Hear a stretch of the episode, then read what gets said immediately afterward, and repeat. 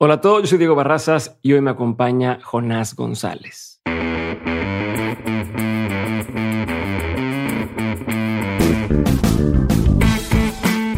Para el episodio de hoy tuve el gusto y el honor de platicar con Jonás González, vocalista, productor, cantante y compositor.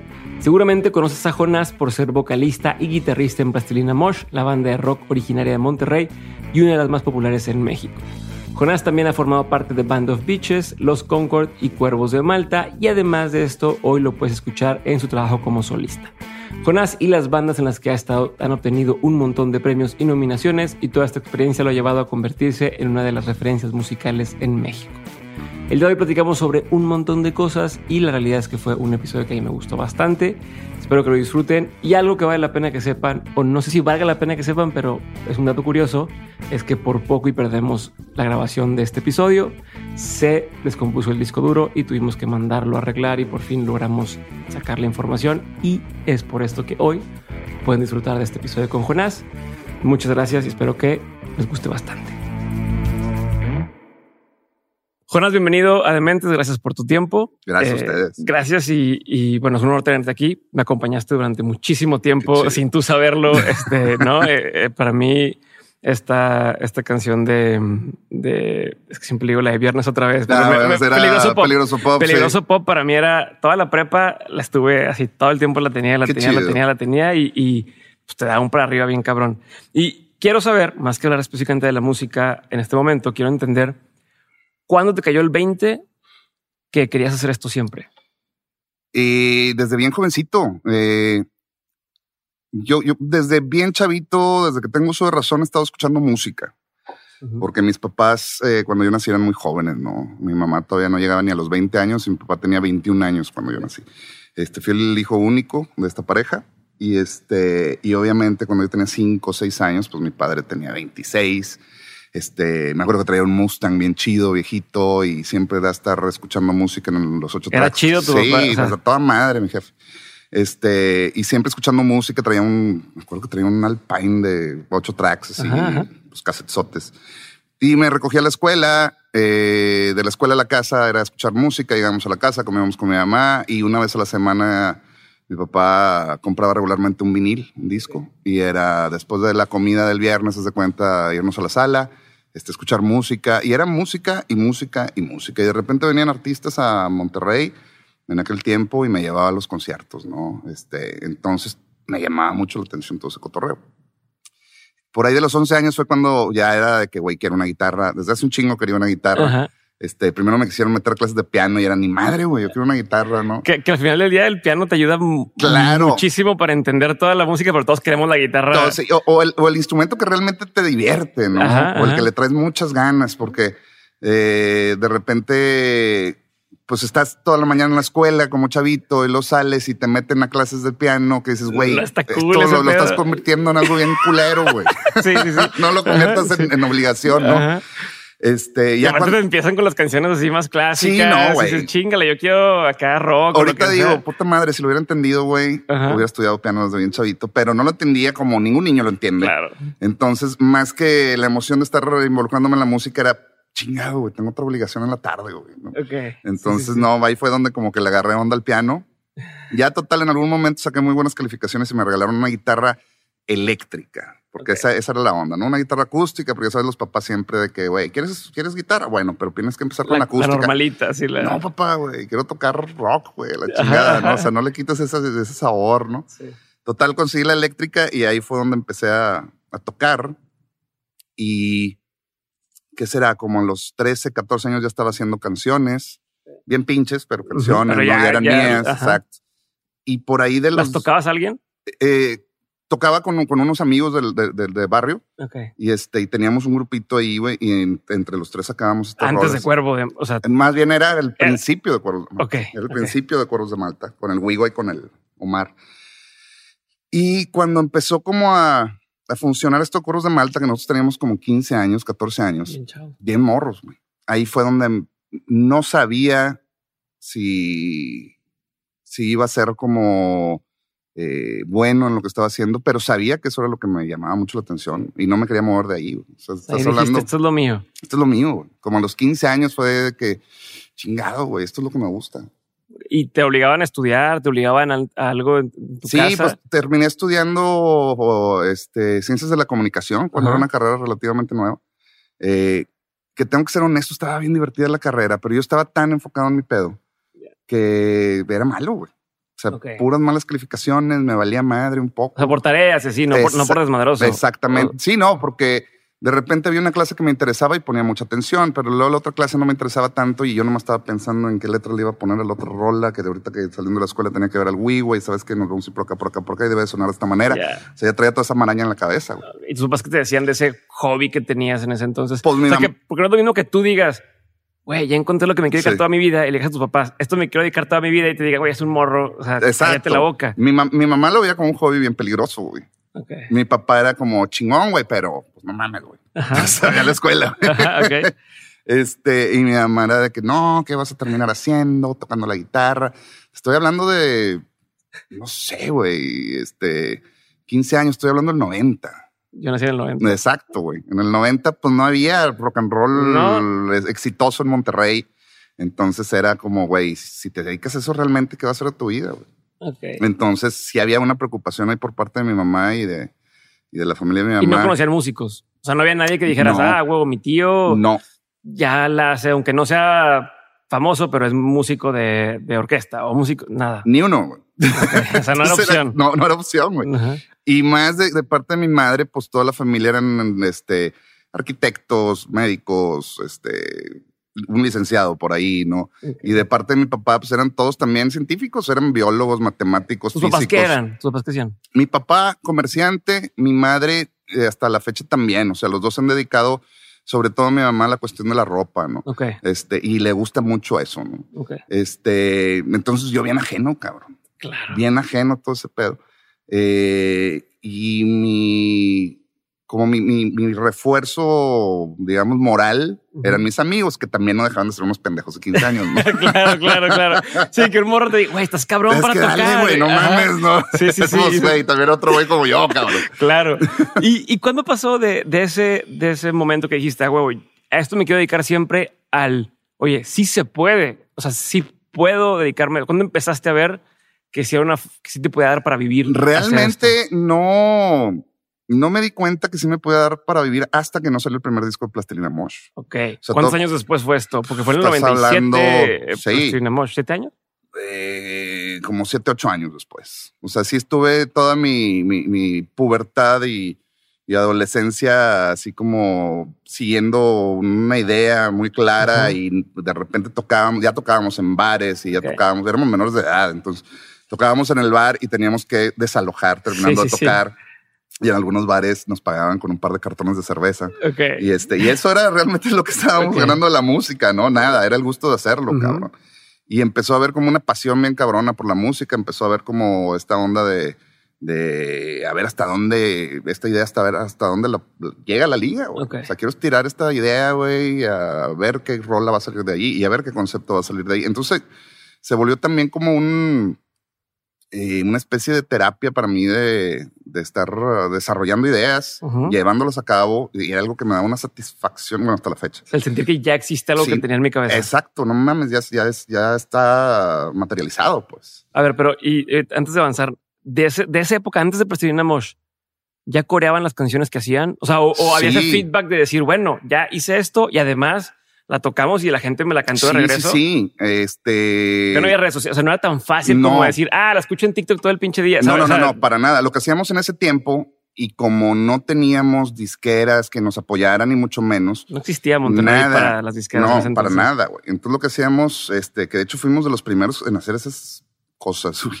Este, juntábamos la anilla de lo que nos daban, por decir, los domingos o la Ajá, chingada, ajá.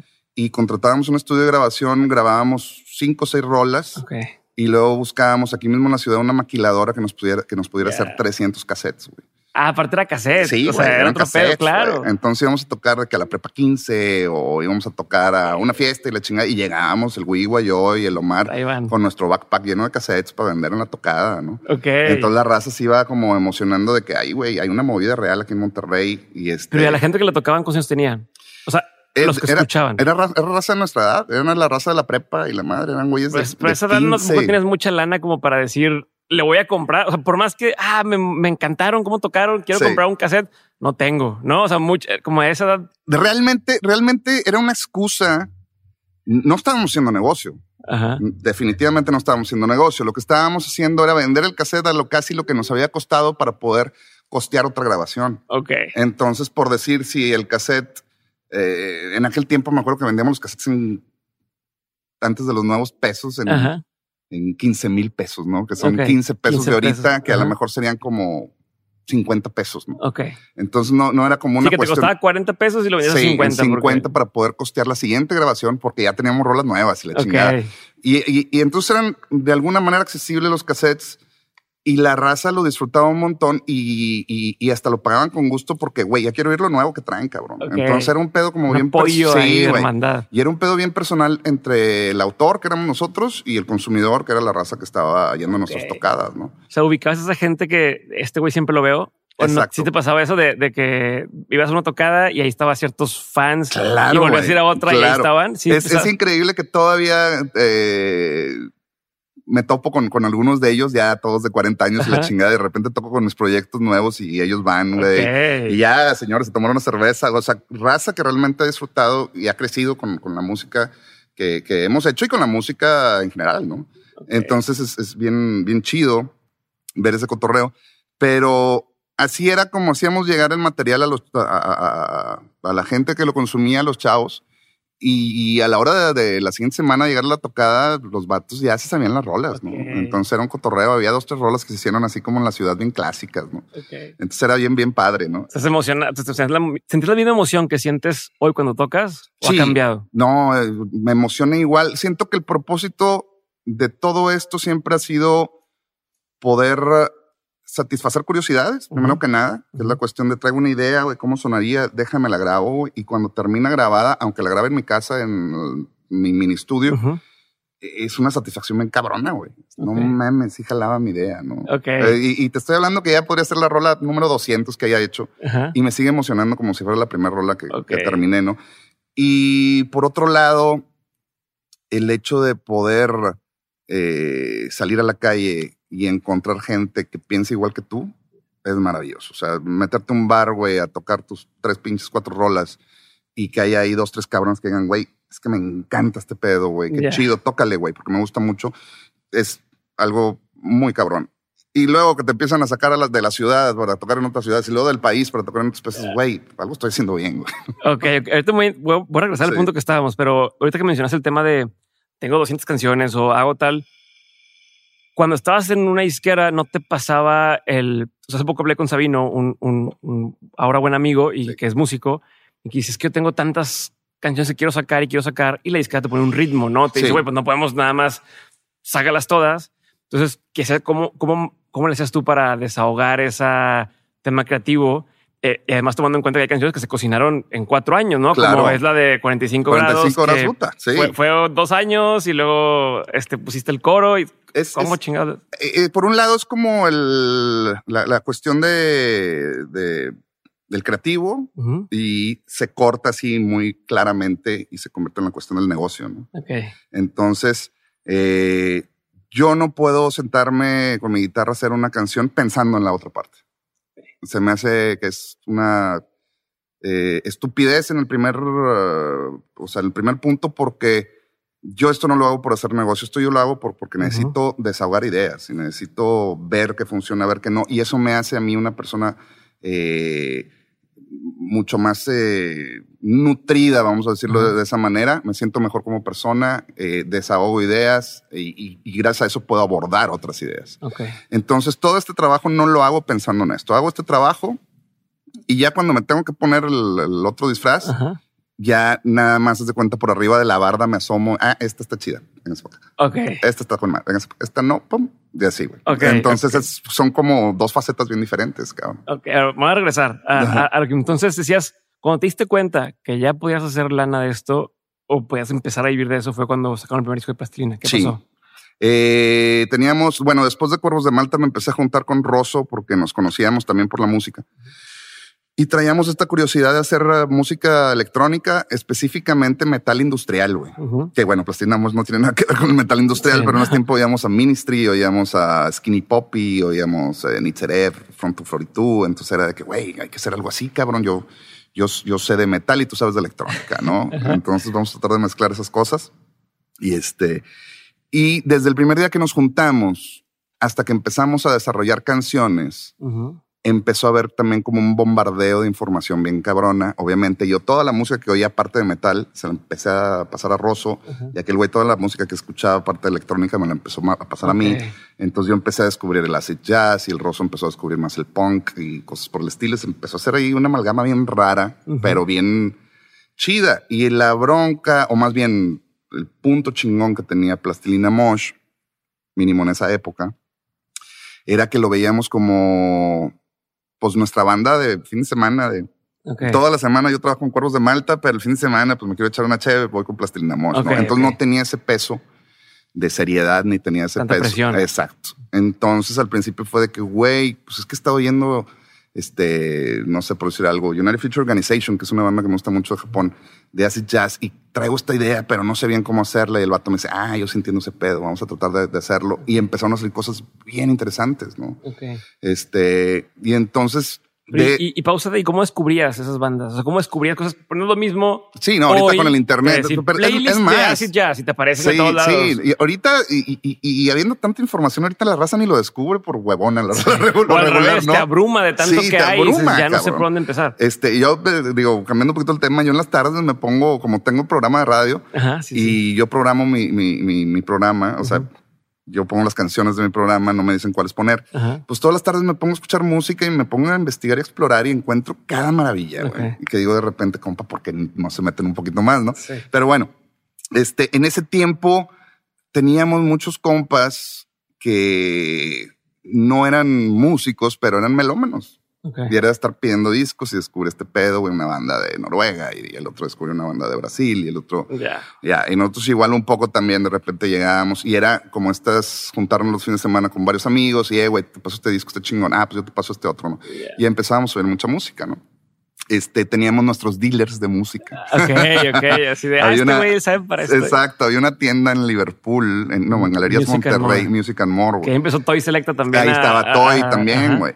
Y en. Music and More yo me llevaba muy bien con Neto, que era uno de los chavos ahí de los encargados. Ajá. Y cada que descubría yo algo en una revista, en un fanzine o lo que sea, vato, hay que pedir este disco y el vato sobre, déjame te lo pido. y Ok, sacaba o sea, así lo- una Biblia chingonzota y es de tal disquera y la madre. Déjame les llamo por teléfono en Y llamadas. costaban un huevo. Y costaban imagino, una ¿no? lana. Pero- y, y se tardaba el disco en llegar tres, cuatro meses. güey. Entonces llegaba el disco y ya tenías el vinil así chingón. Pero ¿por qué te hacía segunda? ¿Cómo? ¿Por qué te hacía segunda? No es lo mismo que llegaras hoy y le dices, oye, no seas gacho, pídeme ese disco. Ah, en ese entonces estabas más morro. Estaba- pero, no era negocio para nadie. O sea, ¿no? Lo, porque los vatos también tenían como esa onda de, de- no sé cómo explicarlo. Eran güeyes un poco mayores que nosotros. Entonces también les emocionaba como llegar más lejos, ¿no? Ok. Entonces estos vatos distribuían la música. Era una tienda que era reconocida por tener muy buena música. O sea, no nada más era de, ya llegó el disco de Madonna, vamos a vender un chingo de copias. No, no, no. Tenemos música En chingona, entonces ¿no? sí, de eso se jactaban las, la- las tiendas, ¿no? De tenía un prestigio la tienda. Y el güey que te explicaba, aquí está más chingona. Exacto. Y ahorita ya nomás era llega y aquí están enfrente los que te quieren ensartar. Exactamente. Y, y en ese tiempo no era de que tenemos la música. Y entonces llegabas tú con una petición rara y los vatos, a huevo que sí, güey. O sea, sí la voy a conseguir, Ok, cómo no. Entonces estaba bien divertido. Este, y así era como escuchábamos todo ese cotorreo. Pero bueno, volviendo al tema Ajá. de, de- de plastilina, de repente se nos acerca un amigo y nos dice de que, güey, es que está bien padre lo que están haciendo, güey. Y nosotros, pues, güey, lo de neta más bien es lo que yo estoy haciendo por allá y lo que está Rosso haciendo por allá, güey. Esto es como nada más un recreo. Y el vato no en pendejo, está ¿Cómo, bien cómo bueno. se enteraba de eso? Perdón. O sea, ¿cómo, cómo escuchaba esas cosas? Era compa de nosotros y el, el Porque vato no tocaban todavía con plastilina con en eso. público no, pero el vato era muy amigo de nosotros y el güey siempre estuvo como bien enajenado con el music business. Ok. El vato era el que compraba los libros para leer de, de- de- de cómo se manejaba el music business en ese momento, el copyright, este, la editorial, los derechos de, Ajá. autor. ¿Trabajaba de eso o nomás No, le gustaba? Le gustaba. ¿Hoy trabaja de eso? Sí, güey, ahorita está bien picudo el Ok, vato. ok. Sí, qué bueno, le perdió una historia Exacto, feliz, ¿no? o sea, no exacto. de, no, ese güey ya se quedó en el olvido. y No, nosotros- para nada, le va muy bien, güey. Entonces Se ese güey nos dijo de que vato, déjenme ser su manager, güey. Y nosotros, pues, si quieres, güey, digo, no creo que salga nada de aquí, pero si quieres. Y el vato le empezó a meter pilas. También agarró en ese tiempo a Control Machete. Y agarró a Zurdo. Y para la vuelta de siete, ocho meses ya nos tenía un contrato disquero cada uno, cabrón. O sea, acá, cabrón. O sea, ¿Se puede decir cómo se llama esa persona o no? Eh, Fabricio Neto, el Mopri. Este trabaja en Track. Ah, claro. Pero es lo mismo de Music and More. ¿Cómo? Es el mismo chavo de Music and no, More. No, no, no, no, no. Te estoy hablando de, por otro lado. O sea, ya dejando Music and More a un lado de, cómo fue cuando nos dimos cuenta o cuando ganamos el primer peso. Fue porque Rosso y yo estábamos experimentando con este cotorreo y llega este... Mopri a decirnos, güey, este pedo está chido, güey. Hay que moverlo. Y nosotros, güey, ¿tú crees? Sí, güey, está chido. Denme chance. Claro, pues dale. Y el vato se llevó los cassettes y total ya nos había conseguido deals a cada una de las bandas. Este salen los discos. Yo todavía me acuerdo que el disco estaba saliendo y yo todavía pensaba, güey, este pedo, o sea, le va a gustar a tres, cuatro cabrones, güey. Vamos a ser un grupo de culto para dos güeyes, pero pues está bien, güey, qué chingón, ¿no? Este, y a la vuelta de un par de meses cuando sale Mr. P. Mosh, güey, me acuerdo que estábamos en Monterrey y de repente nos llaman por teléfono de la disquera para vénganse a Ciudad de México, ya el próximo mes sale la canción y les tenemos como un tour de, promoción en toda la radioestación. Sí, así una putiza. Total, nos fuimos un mes antes, sale la rola. Eh, dos meses después todavía seguimos chingándole, chingándole, chingándole. Y a los dos meses de que salió la rola, volvimos por primera vez en Monterrey. Y me acuerdo que salí con mi mamá, güey, no me acuerdo, un centro comercial.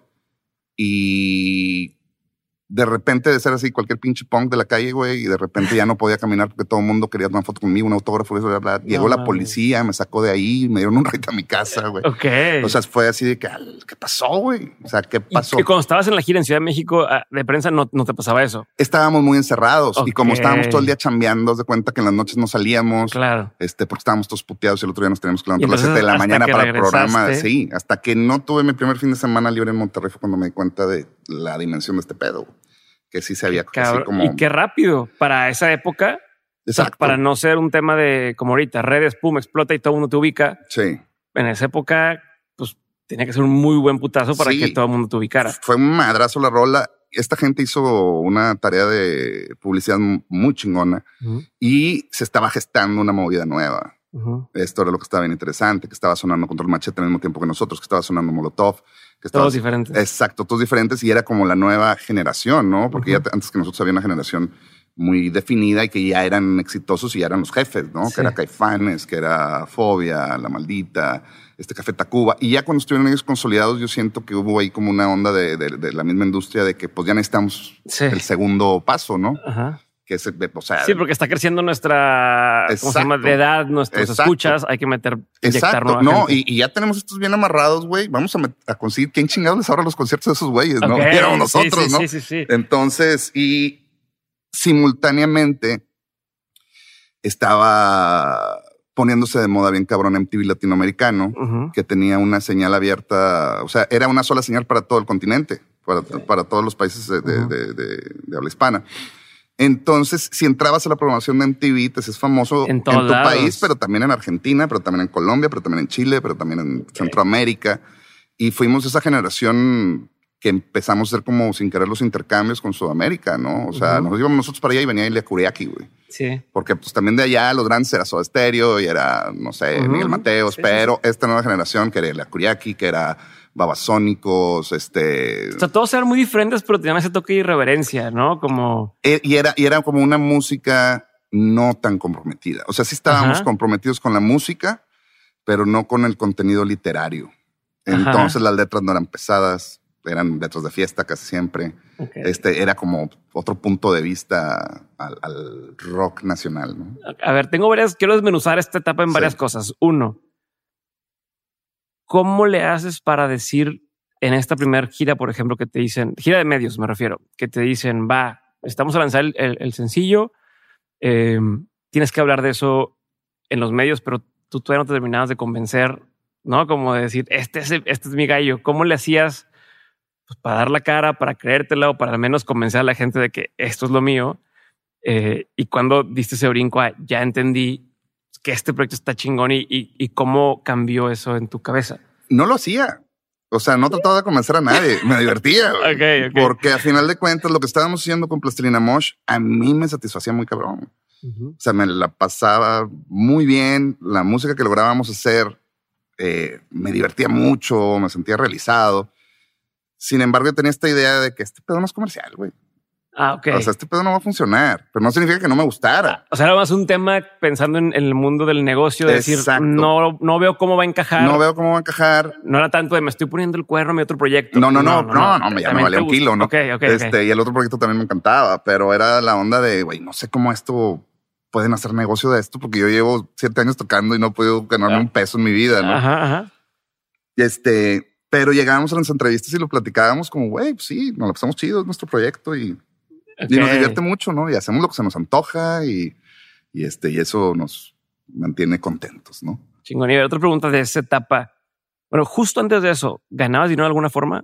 O agarraste un jale. O sea, Antes de eso, el Wiwa y yo trabajábamos para un vecino de Wiwa que era, te- te- tenía como un taller de carpintería. güey. ok. Entonces ahí andábamos ensamblando closets y luego los íbamos y los instalábamos en Ok. los depas así de que pues le compraban un closet, una ropería y la chingada. Íbamos la. Wiwa y yo y el Omar Góngora también. Ok. del- que es ahorita baterista de Kinky, Wiwa, para los que no sepan, es bajista del Gran Silencio, son mis amigos desde la infancia. Ajá.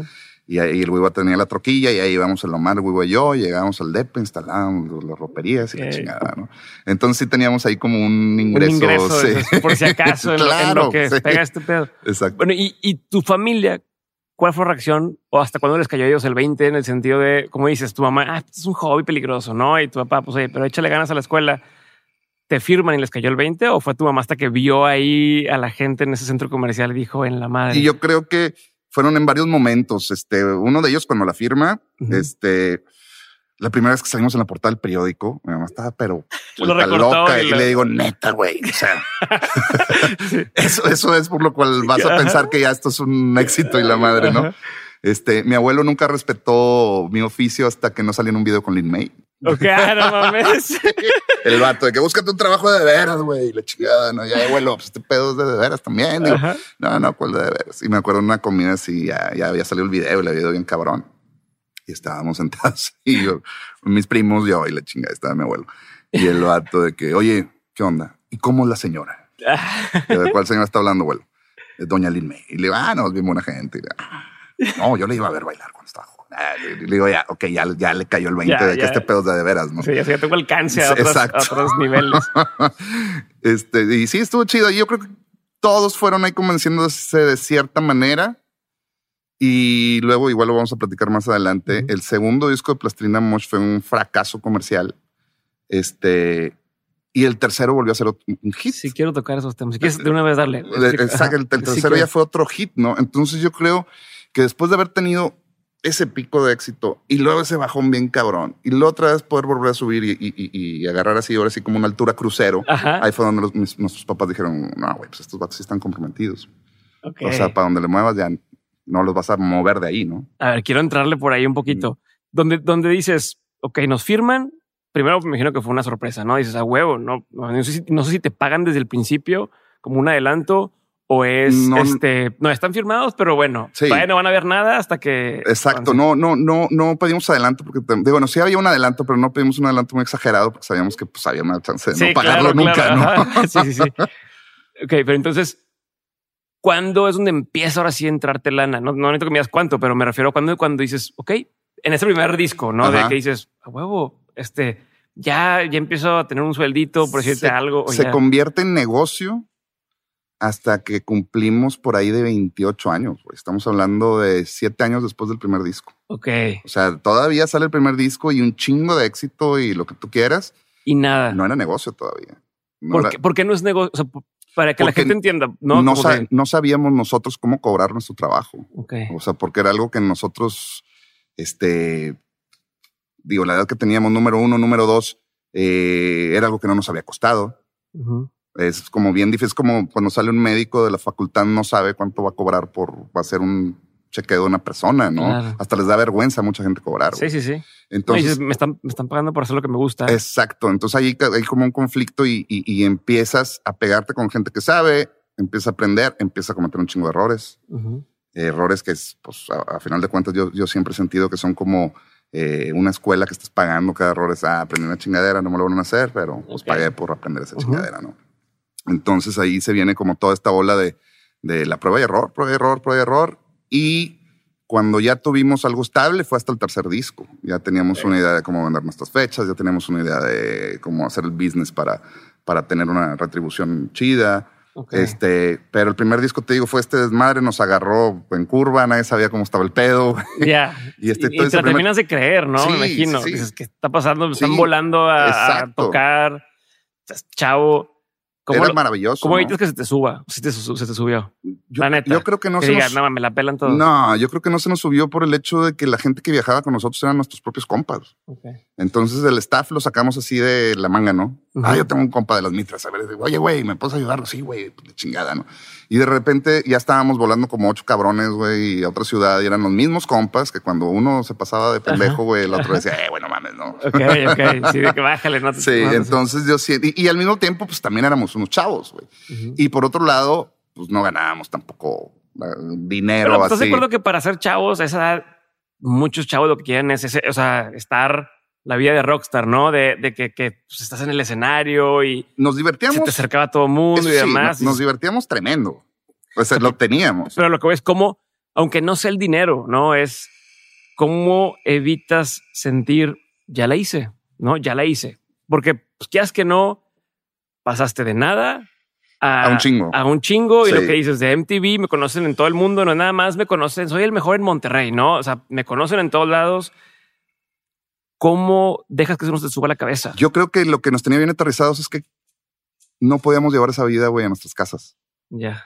Ok. No era como que llegabas a tu casa y llegaba por ti la limusina y no, llegabas a tu casa y era de que, a ver, Jonás, vete por las cocas. Espérate, soy rockstar, me vale madre. Aquí eres Jonás, ve por las cocas, ¿no? Ok. Y ahí ibas otra vez por las cocas, ¿no? Y tu mamá te tenía corto y la chica pues, Ajá. teníamos 21 años, Estás ¿no? castigado y la madre. Sí, no, lo hacía de pedo y, o sea, y volvíamos a salir, o sea, yo toda la vida me he juntado con mis mismos compas. Eh, eh, obviamente con el tiempo he este, agregado algunas buenas amistades a, a mi vida, pero eran los mismos güeyes, güey. Entonces era así como de repente me iba bien a mí, el otro güey que se estaba convirtiendo también tenía un negocito, también le estaba yendo bien, entonces pues era el mismo pedo. Nada más salíamos a hacer nuestro business y regresábamos, ¿no? Y cuando salíamos a hacer nuestro business, no la pasábamos como enanos. güey. No la pasábamos cabrón. Pero llegábamos a casa y era de que, pues eso pasa cuando traes el traje de rockstar y pasan por ti al aeropuerto y te dan una suite bien chingona. Pero llegas a tu casa y eres el mismo puñeta. Es como, como, el, como ir a la oficina, ¿no? Dices, ah, el fin de semana agarramos el pedo y carnita Es- asada, pero ahorita voy a trabajar, me pongo el traje de oficina y listo. Exacto. O sea. Exacto. O sea, mi trabajo siempre ha sido muy divertido. Ok. A ver, y entonces pega el primer disco. Obviamente fue un, un boom porque era muy diferente la forma de hacer las cosas. Esta onda entre es serio, pero es humorístico, ¿no? Medio irreverente Sí. y es un hit. Y estaba el riesgo de convertirse en el Bueno, One Hit Wonder. claro. ¿No? ¿Cómo lo manejas? Fuimos One Hit Wonder por tres años, güey. ¿Cómo, cómo lo, o sea, cómo es esa presión? ¿Cómo manejas esa presión? ¿Cómo manejas ese Me acuerdo que lo que no se te meta también a la cabeza el, el- el- soy una farsa, ¿no? Sí, el, el sí. me pegó y ya no voy a poder volver a replicar esto. Teníamos bien claro que nos gustaba la música. Súper claro. Y teníamos bien claro que Plastilina Mosh era solamente un proyecto de lo que nosotros hacíamos. Ujú. O sea, no era, no era nosotros, pues. Ajá. Si se lo llevaba, si se lo cargaba el payaso Plastilina Mosh, a Plastilina Mosh, güey. Podemos Siempre hacer- tenías claro eso, eso sí, es separación. Sí, sí, claro. Nosotros Ok. podemos ir haciendo cosas, ¿no? Inclusive hasta Rosso y yo juntos con otro nombre. Ujú. Y conseguir una chica que cante bien y ya es otro grupo, ¿no? Ok. Entonces sabíamos que estábamos bien enamorados de la música. Pero y sus, y sus, sus disqueras, o sea, porque una cosa es lo que tú digas, otra cosa es la Sí. disquera que te diga, a ver, como yo ya te invertí, no, no puede ser nada más un one hit wonder, ¿no? Pues, o igual sigas.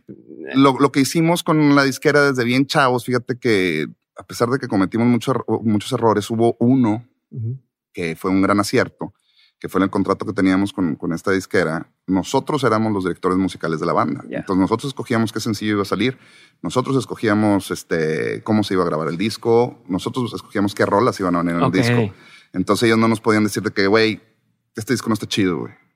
Graben otro. No, güey, lo sacas, güey. Ya. O sea, tú eres el artista. Sí. O sea, mantuviste el Sí. yo soy el artista. Sí, lo sacas porque en el contrato dice que nosotros tenemos el derecho de escoger las rolas. Ok. Entonces lo sacas aunque no te guste y a ver cómo nos va, ¿no? Ok. Este, Entonces regresando, tú separabas esto de, de, de ti de plastilina, sabías que podías hacerlo. Claro. Y algo que nos cayó el 20 bien cabrón en todo ese año y cacho que estuvimos tocando el primer disco, que nos habíamos dado cuenta pues, que Mr. Pimosh era una cosa fuera de serie.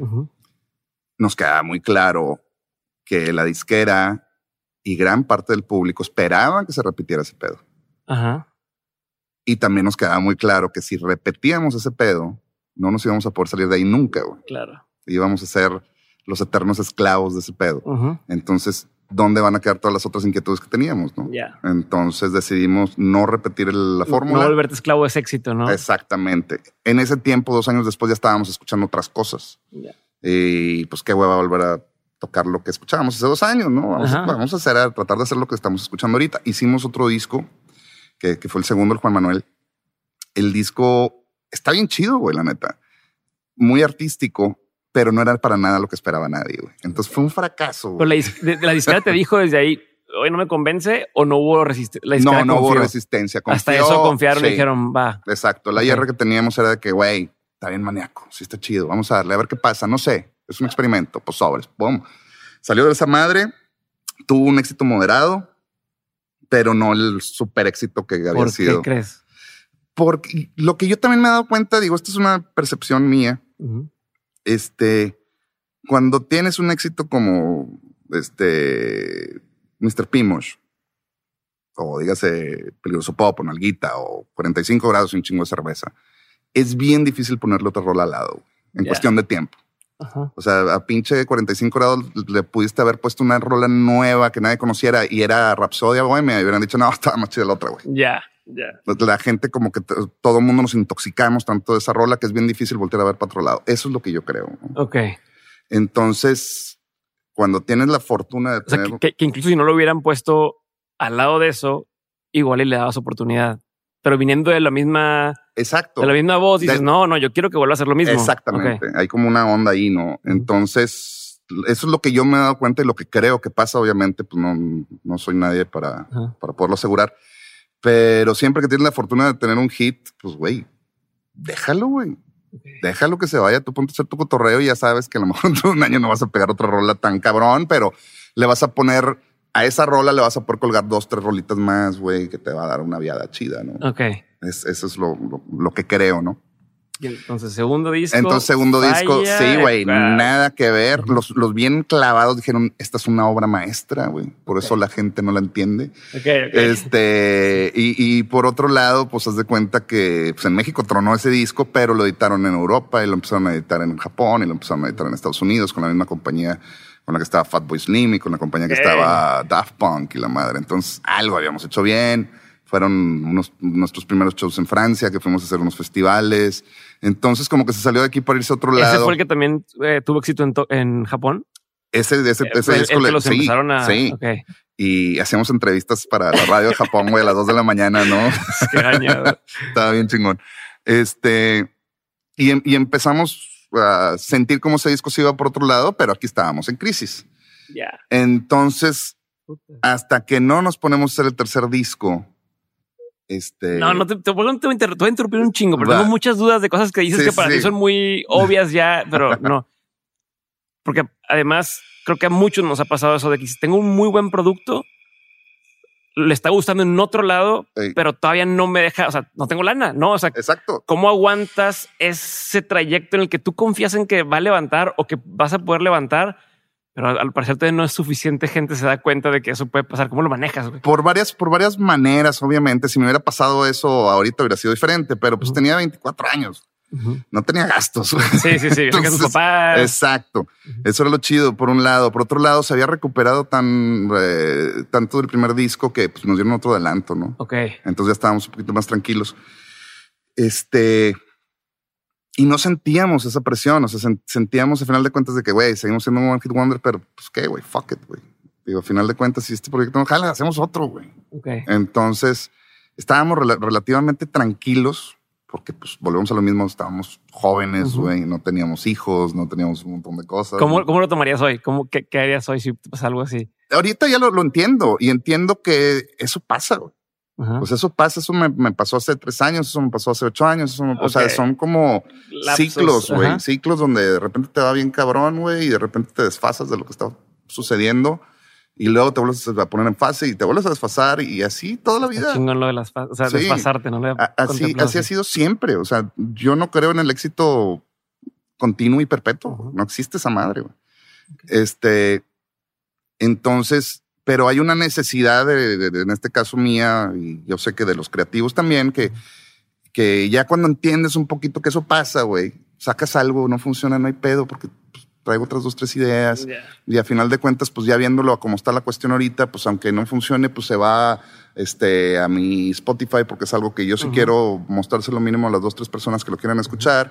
Y estás con- este, creando contenido y, y todo sirve, a final de cuentas, ¿no? Entonces, regresando. Exacto. Estás con que ya lo están tocando en otros lugares, lo están editando en otros lugares. Ajá. Dices, oye, parece que sí va, no, pero todavía no. Va el tercer disco. ¿Cómo es el approach a esa tercera pieza que dices, chingazo, luego nos fue mal? Ajá. ¿Cómo venían pensando o cómo estaban sus prioridades en la cabeza de decir, ¿qué vamos a hacer con ese tercero? Como siempre, era la misma, era la misma idea. Vámonos de hocico a ver qué pasa. Nos Pum, gusta esto, güey. Ahora estamos escuchando esto. Me acuerdo que en ese tiempo estamos escuchando mucho house y Ujú. eh, mucha música moderna en ese tiempo, Ajá. ¿no? Y este empezamos a hacer este tipo de rolas sin saber que eran más poperas. Ok. Entonces de repente entregamos esta rola que me, me acuerdo todavía cuando lo estuvimos armando, la de Peligroso Pop, que esa fue la que dio otro madrazo, Ajá. este, que la estábamos armando y me llevé la música a la casa, a mi casa, para ponerle letra. Y cuando quedó la letra la oí y dije, puta, está con madre, pero está bien fresa, güey. No mames, yo venía una banda de metal casi la chingaste, pero está bien fresa, güey. Y le, le hablé al Rosso, me acuerdo, oye, güey, está chida la rola, pero no sé, me da penilla y le chingo. ¿Por Ok, qué? Le digo, está bien fresa, güey. Y el vato, no mames, güey, a ver, enséñame esa pinche rola. Y la madre. Al otro día ya, o sea, la llevé en cassette, la oí el vato, me dice, güey, es un putazo. güey. y le digo, ¿tú crees, güey? Me da penilla, güey, cantar ese pedo. Dice que te valga madre. Pues bueno, chingue su madre, vámonos, ¿no? Llegó la rola, este, con la disquera, los de la disquera, no mames, este, este pedo es un putazo. Claro. Pues bueno, chinguenle, güey. Igual, ¿no? Nomás salió la rola y ¡pam! Se fue la pinche rola para arriba de volada. Y este, y ¿Cómo- perdón, ¿cómo se ve cuando se cuando dices pum, se va para arriba? En ese entonces, ¿cómo se ve? O sea, ¿qué efectos empiezan a suceder? O sea, hoy te digo, ah, la rola se va para arriba, entonces aumentan mis seguidores en redes. Exacto. Este tal. En ese momento que cuando algo se va para arriba, tus compas te empiezan a comentar. ok. Güey, no los mames. cercanos. Sí, la vi en el radio. No mames, fui a tal discoteca y la pusieron. No mames, el video está bien cabrón. No mames, lo están poniendo cada rato en MTV. No mames, ya entró en el top 20 de MTV, ¿no? Ok. Entonces de- empezabas tú a percibir esa onda, ¿no? Ujú. Y en ese tiempo eh, eh, la piratería era física, güey. Entonces ibas por la calle, veías un puestero, güey, y si veías tu caseta ahí, es, Ya ya, chingué, güey. Chingué, güey. Está vendiendo esa madre, ¿no? Ajá, ajá. Este, ahorita pues ya no se puede eso, pero ahorita ya vas a una boda y tocan Noreste Caliente y dices, ya Ah. chingué, güey. Todos los de la UAD no pagan, no pagan regalías. Se Sí. supone, se supone que por la ejecución pública. Deberían. Sí, por la ejecución pública se supone que, o sea, inclusive el radio, inclusive los restaurantes que están utilizando Sí. música grabada, tienen que pagar una regalía, que es una regalía mínima. Ujú. Este, y hay como un organismo en México que se llama la Sociedad de Autores y Compositores, que recopila ese- encargan de- exacto, que recopilan ese pesito y lo reparten. ¿no? Pero ¿sí pasa o no pasa en sí, pues es también mínimo. Ya. Es como, ah, ya sabes Ah, pues, que, ¿para qué me sí, en pedos? Sí. sí, ya sabes que hay que ponerle el parquímetro, ¿no? Ok, ok, ok. Por usar las rolas. Y regularmente sí, casi todo el mundo lo paga. Y es, y es bien simbólico, ¿no? Pero Ya. está chido. Ok, entonces, En- pum, te está sí. para arriba. Revienta la rola y la crítica nos empieza así como a recibir muy bien, güey. Que no mames, ya sabíamos que eran unos muy Siempre lo buenos. supe sí, sí, siempre lo supimos que eran muy buenos. De hecho, el disco pasado nadie lo entendió, pero es una joya. Pero sí que estaba bien chingón. Ajá. Entonces pega este disco, güey, e instantáneamente mucha gente empieza a buscar el segundo disco. Claro. Entonces el segundo disco se vuelve como algo de culto, güey, muy loco, Ok. güey. Sí, fueron como etapas bien divertidas. Y en ese tercer disco, que empezó todo a funcionar bien, ya nosotros con un poquito más de experiencia, ya pudimos empezar a hacer un business de eso. Ok. Pero te estoy hablando que, pues sí fue a los 27, 28 años. O sea, ya habían pasado, el primer disco salió cuando yo tenía 21. Ujú. Eh, ya habían pasado 6, 7 años. ¿no? ¿Y qué tipo de cosas aprendiste ya de esa tercera etapa que llevas ahora al resto de los proyectos donde también has tenido tus buenos hits. ¿Qué aprendí? De ahí, número uno, este, que lo más importante para un creativo es la, la curiosidad, güey. No puedes crear sin primero tener una necesidad de ver y descubrir. O sea, lo, lo, que a mí en lo personal me detona ideas es descubrir cosas y entender cosas. Desde una película hasta un disco, hasta por qué mis compas toman de esa manera. okay. Entonces es, es, como esa cuestión de siempre estar viendo, ¿no? Así como, como alguna vez dijo Cerati, como una esponja multimedia, ¿no? Okay. Estás así recibiendo información de muchos lados, poder capturar esa información. Eh, número dos, ya cuando empiezas a, a generar, uh -huh. siempre he sentido que el peor enemigo de la creatividad es la vergüenza, ¿no? Entonces, okay. convertirte en un sinvergüenza, eh, digamos, en el buen sentido de la palabra. Usarle la vuelta y usarlo como arma, ¿no? Ya, ya, no como un tema de. Exacto. Hacer, güey, estoy aquí en mi momento creativo, estoy enfrente de mi guitarra, estoy enfrente de mi computadora con lo que grabo todo el pedo. Nadie más me está escuchando. Voy a mentar madres si quiero mentar madres.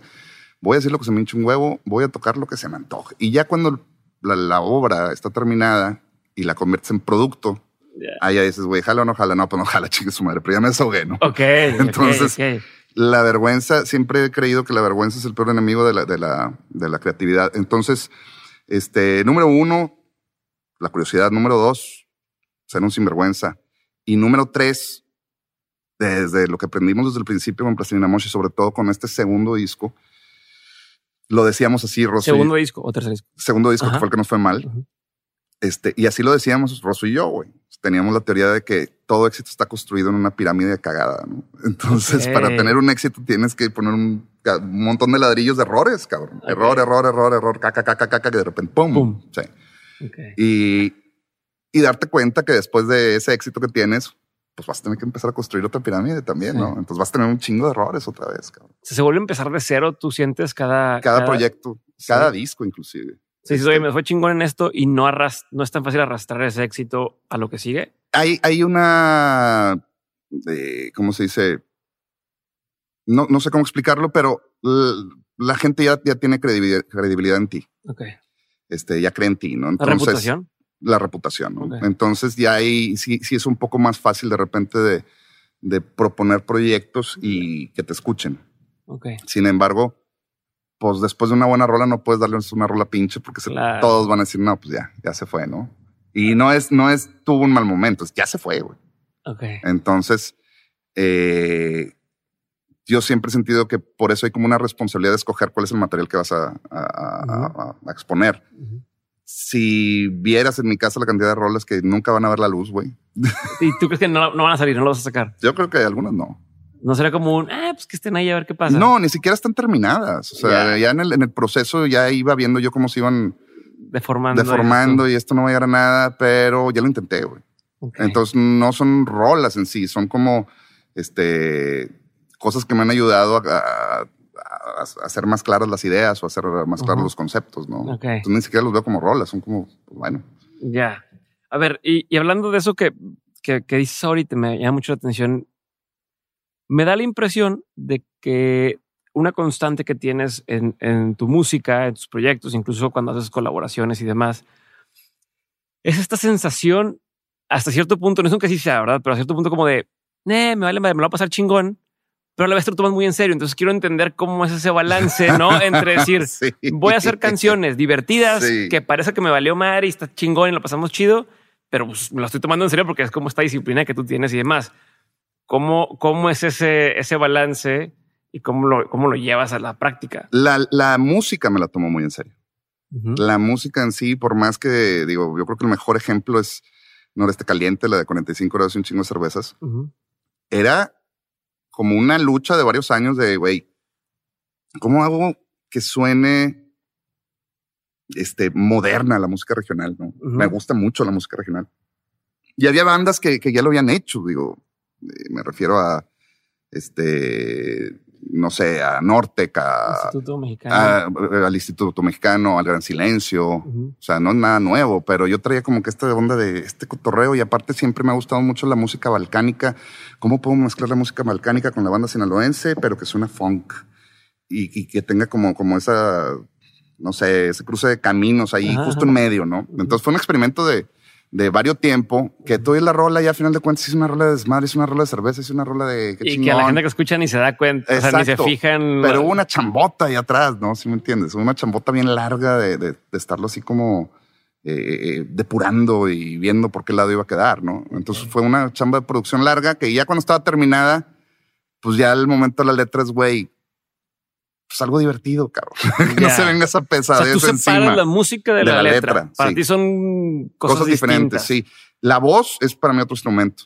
Entonces, el sonido de la voz, pero no lo que dice. Ajá, como el, rit- el ritmo, Es- lo, que, lo que exacto, lleva. la, pero la melodía, Ajá. este, el fraseo, todo eso es, otro- es un instrumento, pero no lo que dice. Entonces, lo que dice es donde ya se empieza a volver como algo más desenfadado, más este, vale madrista, pero todo lo demás no.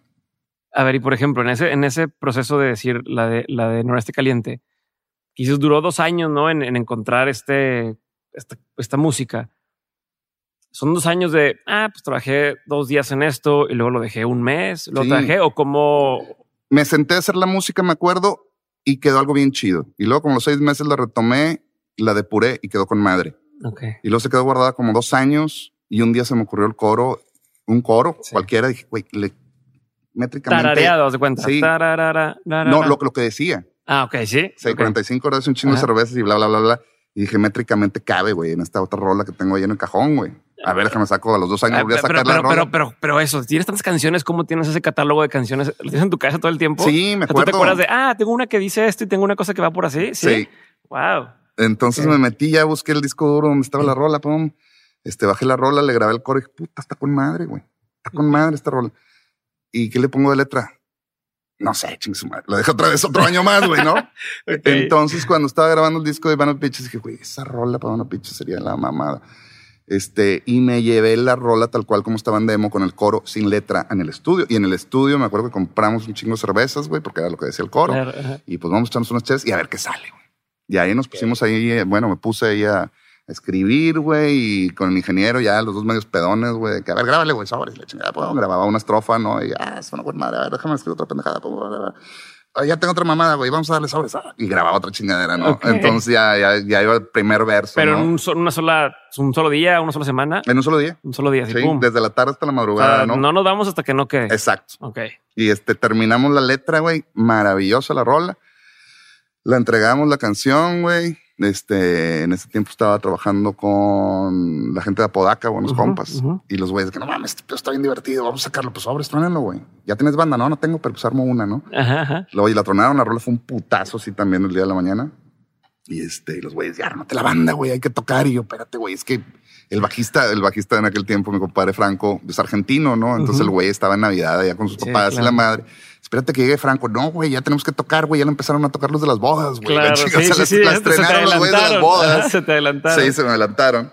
Y este, ya llegó Franco, empezamos a tocar, se empezó a armar un buen desmadre con esa rola. Y cuando empezamos a tocar la rola fue donde me di cuenta también de que, güey, le puse mucha letra, cabrón. O sea, ya la mitad de la rola ya me estaba desmayando, ¿no? Tanto estar hablando. Ajá. Este, y son las cosas que obviamente... Pinche rap todo el tiempo. y luego ya, Exacto. o sea, sí, güey, es un chingo de letra, güey. Entonces, eso es lo que creo que es bien eh, sano y bien básico de cuando estás en el momento creativo, no te enfoques en cómo después lo vas a reproducir, no te enfoques si va a pegar o no, no te enfoques en absolutamente nada, cabrón. Ya después verás cómo resuelves esas cosas. ¿no? Ya. O sea, vamos a hacer por el arte, por el afán del arte. Exacto. Y, no, y, no, vemos cómo lo empaquetamos y vemos cómo le damos forma comercial. y que la idea no sufra de tus posibilidades, ¿no? Ajá. O sea, por ejemplo, si tienes una banda de guitarra, bajo y batería, por decir, ¿no? Ajá. O si eres un güey que hace fotografía este, análoga y no, no, es, es como hoy que dices que quiero poner una aplicación en un celular por inventar, decirte algo, pero no sé programar. Bueno, pues puedes traer a alguien que sepa programar. Exactamente, güey. Ok. Exactamente. Entonces, si tengo de repente una, una banda de guitarra bajo batería y quiero tocar este caliente, pues no se podría, güey, porque pues tiene metales. No, mejor no. Entonces se te fue un pinche ideón, ¿no? Ok. Este, entonces que, el- que, el- que la idea al momento de producirla no sufra de tus posibilidades, cabrón. Siempre va a haber una manera de llevarlo a cabo. Ok. Oye, te escuché hablar y voy a cambiar un poco, un poco de tema, pero no es tan, tan, tan cambio. Te escuché hablar en una entrevista donde decías estábamos todo esta, esta grupo de gente que hacemos música, cada quien tiene sus bandas. De ahí salen, se revuelven y salen las, las siguientes bandas que fueron Plastilina, que fue Contra el Machete, que fueron todos ellos. Eh, pero decías, antes de esas, estábamos tratando de ser complacientes un poco con el, Sí. con el estilo que industria. creíamos que quería la industria para poder contratarnos. Pero luego te escuché decir así como cuando empezamos a lo que realmente queríamos, ¿Cuándo funcionó? cuando funcionó. Sí, Y esa ha sido la constante. sí, sí. no, o sea, Plastilina es eso, no, sí. no, no da y, y Band of Bitches Todo tampoco lo es hecho- mismo y y- Jonás tampoco. fue la mejor lección que pude haber tenido y afortunadamente la tuve en mis primeros momentos de mi vida como músico, compositor, como lo quieran decir. Que me di cuenta que vale mucho más este lo que realmente tú quieras expresar que tratar de emular lo que está de moda. Y, y- y regularmente cuando emulas lo que está de moda, cuando sale tu producto, pues esa moda ya pasó. Ya pasó. Entonces no está chido, ¿no? Este, en aquel tiempo, eh, pues ya teníamos nuestras banditas, hacíamos nuestras rolitas, pero pues estaba de moda Caifanes, estaba de moda este y el otro, y pues güey, hay que tocar como Caifanes, güey, porque es lo que las disqueras están agarrando y, y- y tu propósito erróneamente era hacer un negocio, que era firmar un contrato, Ajá. en vez de tu propósito era expresar tu idea o generar tu idea, ¿no? Entonces nos estábamos yendo por el camino. Todo nos pasa. Sí, nos estamos yendo por el camino equivocado de, güey, o sea, quiero, quiero vivir de esto, güey. Pues, ¿Qué Ujú. tengo que hacer, güey, para vivir de esto? Sí. Este, y, y nos dimos cuenta que no, no nos pelaban, güey. Entonces ya pasaron un par de años, ya teníamos, no sé, un poquito más de años, y fue donde empezó la onda de que, güey, si tratamos de seguir haciendo ese pedo, este, no nos van a pelar, güey. Como no nos van a pelar si hacemos lo que nos gusta. Entonces, pues, hagamos lo que nos gusta, güey. Y ya a los 20 años, pues nuestros papás nos van a poner a trabajar y pues ya terminarás ahí en un, de, de- de todo lo que tengas que terminar, ¿no? Pero, este, si ahorita tenemos esta oportunidad de cinco años de hacer lo que nos gusta sin que nos estén chingando, pues hazlo ahorita, güey. Como quiera, nuestro oficio está desahuciado, de cuenta. ¿no? Está chingón, está chingón cuando entiendes eso, que es algo que yo no entendía un buen tiempo de decir, pues, si como quiera, no controlo al final del día algunas de las cosas de las decisiones estas de me contratan, no me contratan, este, me empujan, no me empujan, pues mejor hago lo que me la pase chingón voy a estar buscando, volteame a ver, volteame a ver, Sí, volteame a ver. y a final de cuentas, pues lo que, lo que haces profesionalmente, pues por algo, por algo tienes oficio, güey, lo disfrutas, ¿no? Entonces, chingue su madre, quiero ser metal, güey, nadie, nadie va a consumir metal, no hay pedo, güey, yo lo disfruto bien cabrón, digo, no podría estar tan mal, ¿no? Ya. Entonces, yo, yo siento que en ese momento que hicimos mucha gente en la ciudad ese switch mental, éramos chavos todos, este, empezaron a salir cosas maravillosas, desde los coros de Malta y luego salió la última de Lucas y estaba, no me acuerdo, Prófuga de Metate, este, y todas estas bandas que ya tenían su identidad propia y varias de estas bandas fueron a Ciudad de México, las guerras de las bandas y las bandas de Monterrey les ponían una chinga a todos, güey. Entonces era de que, güey, está chido. Y ahí fue donde nos empezaron a voltear a ver. Para ese momento estaba como pasando esta purga necesaria de las bandas se empezaron a desintegrar. Muchos de los chavos que estaban dentro de las bandas, pues realmente les gustaba la Sí. música por fin de semana, pero pues querían trabajar en la empresa del papá o querían estudiar o la chingada, ¿no? Entonces toda esa gente que tenía otros propósitos se fueron y se quedaron nada más los que realmente querían hacer Ya. cotorreo. Se empezaron a mezclar entre ellos y de ahí sale Control Machete, sale Plastilina Mosh. El Gran Silencio ya tenía años tocando, pero salen un montón de cosas nuevas. Sale Kinky, este, salen un chingo de bandas bien padres, cabrón. A ver, ¿y cómo le haces para que no te dé?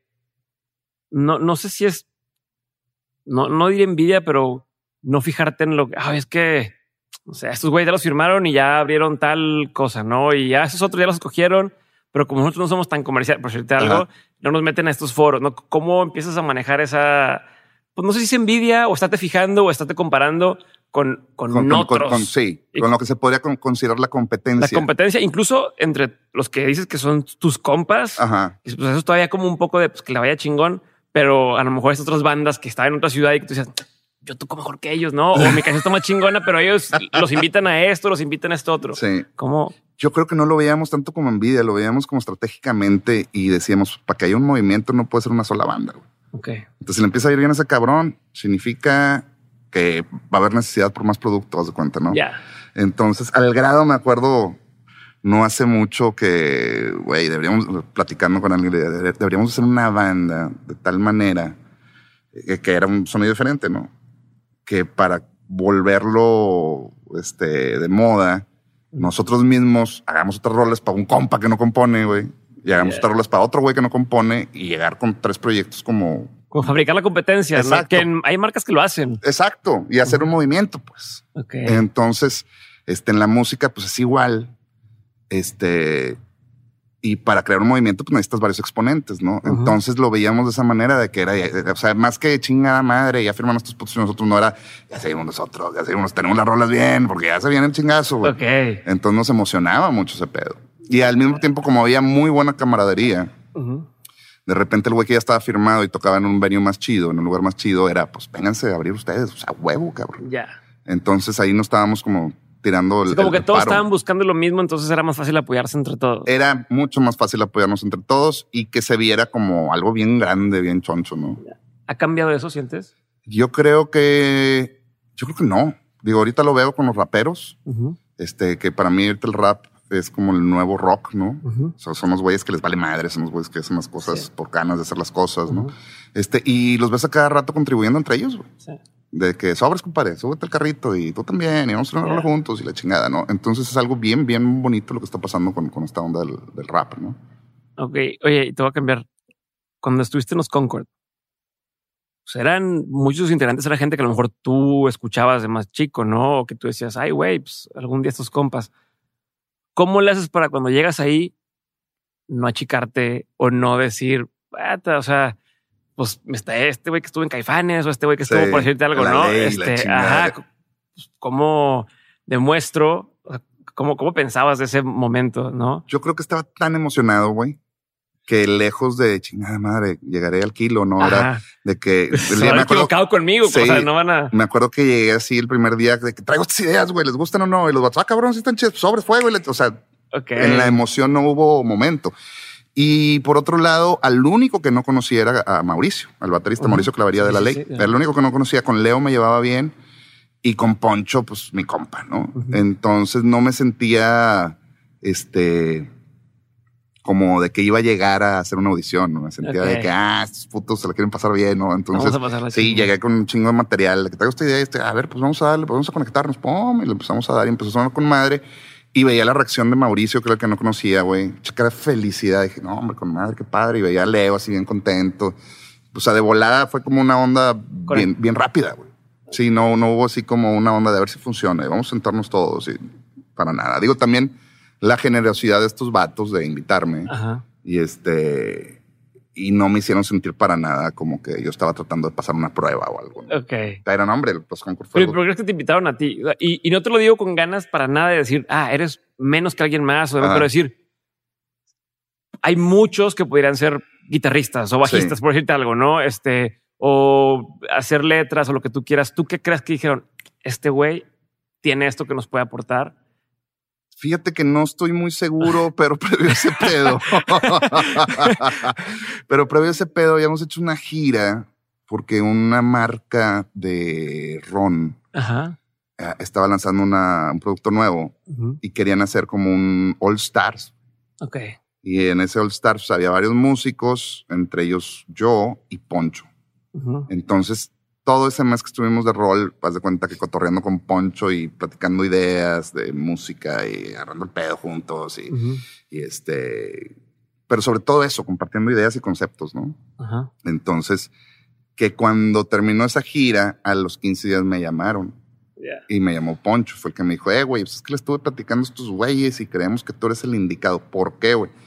Pues porque compones bien cotorro, güey. Ok, ok. Órale, ok. güey, pues va, güey. Va. Va, ¿no? Entonces, Se nota un chingo en la canción, esta, por ejemplo, de Rompecabezas. pues, Sí. es, es, luego, luego entra tu estilo bien cabrón. Y estuve Sí, buscando las pasadas videos, porque hay otro chavo que canta de repente cuando estás tú, otro, Sí. otro compa, en, no sé, un vive latino o algo así que no, no es lo mismo. No, la neta, es, no es lo eso, mismo. es diferente, Y- pues cada quien tiene su timbre de voz y su Ajá. manera, ¿no? Este, pero sí, siento que era por esa onda y ya estando ahí, no fue algo premeditado, pero ya estando ahí nos dimos cuenta de que mi voz contrastaba muy bien con la de, con la de Leo, güey. Sí. Leo esta onda melodiosa, la mía más raperona, Ajá, ajá. este, nos dimos cuenta que funcionaba muy bien y de ahí hicimos más cosas, obviamente, pero, eh, pues no sé, los concursos fue un gran experimento, un- como un gran amor de verano, ¿no? Que Ajá. sabíamos que en algún momento iba a terminar porque pues todo el mundo teníamos otros compromisos. Pero era como el darnos chance de, de, vamos a disfrutar esto, güey. Está bien padre. Entonces la pasé cabrón con ellos. Este, descubrí muchas cosas también con ellos. Por ejemplo. Por ejemplo, tenía mucho rato desde Cuervos de Malta de no tener una banda de rock. Ya. O sea, Plastilina Mosh se había basado en todo lo que se puede hacer en el estudio. Ajá. sí. Este, pero no, en- somos una banda guitarra bajo batería. Ajá. O sea, ese formato tenía años de no usarlo, ¿no? Entonces volver con estos vatos fue maravilloso porque fue, ay cabrón, guitarra bajo batería, güey, este güey cantando, suena chingón, güey. Entonces como volver a enamorarme de esa parte que había dejado en algún momento por estar con plastilina y tratar también de esa parte incorporarla a plastilina Mosh, güey, que ya después de esa parte de, de- de los Concord con plastilina pudimos tener una banda en vivo muy chida para... Sí. Entonces era plastilina Mosh, Alejandro Rosso y Jonás en el estudio Ujú. y esta banda que también se llamaba Plastilina Mosh tocando los covers Ya, sí, las versiones. Ajá. pero con guitarra bajo batería todo el pedo, ¿no? Entonces Ok. sonaba en vivo, güey, una cosa maravillosa. Chingón. Sí, estaba bien padre. ¿Y cómo decides cuál, cuándo decir, bueno, hasta aquí? ¿No? O sea, vamos a ponerle pausa a Plastilina, ¿no? O vamos a decir, vaya a los Concord, vamos a decir, Band of Bitches, vamos a evolucionar y que sea Jonás y, y toca con band. O sea, ¿cuándo empiezas a, a- Hacer- ¿Cuándo hacer esos- decides sí. que hasta aquí llegó este proyecto?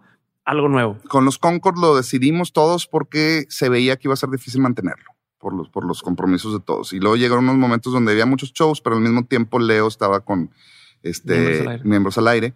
Entonces se tenían que cancelar un chingo de shows y la madre era de que, ay, güey, era mucho pedo, güey, coordinar a, Ujú. a los cuatro cabrones, ¿no? Con plastilina llega un momento después de la última rola que sacamos, que fue un madrazo también la de Castígame, este, le empieza a ir eh, muy bien y empezamos como un periodo larguísimo de estar tocando, un periodo como de tres años. Ok. Entonces llega un punto donde empezamos a sentir la necesidad de hacer otro disco y nos empezamos a dar cuenta que no estamos en fase que el güey y yo. Ya, ya no están en el mismo No lugar. estamos en fase. que puta madre. Empezamos a sacar rolas y no, hombre, son bien pinches. ¿Cómo te das cuenta? Ajá. ¿Cómo, cómo te Cuando las oyes, cuenta? oyes las rolas, puta, está bien pinche, güey. Ok. Está bien pinche, no quiero sacar este pedo, está bien pinche. Y aquel güey decía lo mismo, está bien pinche.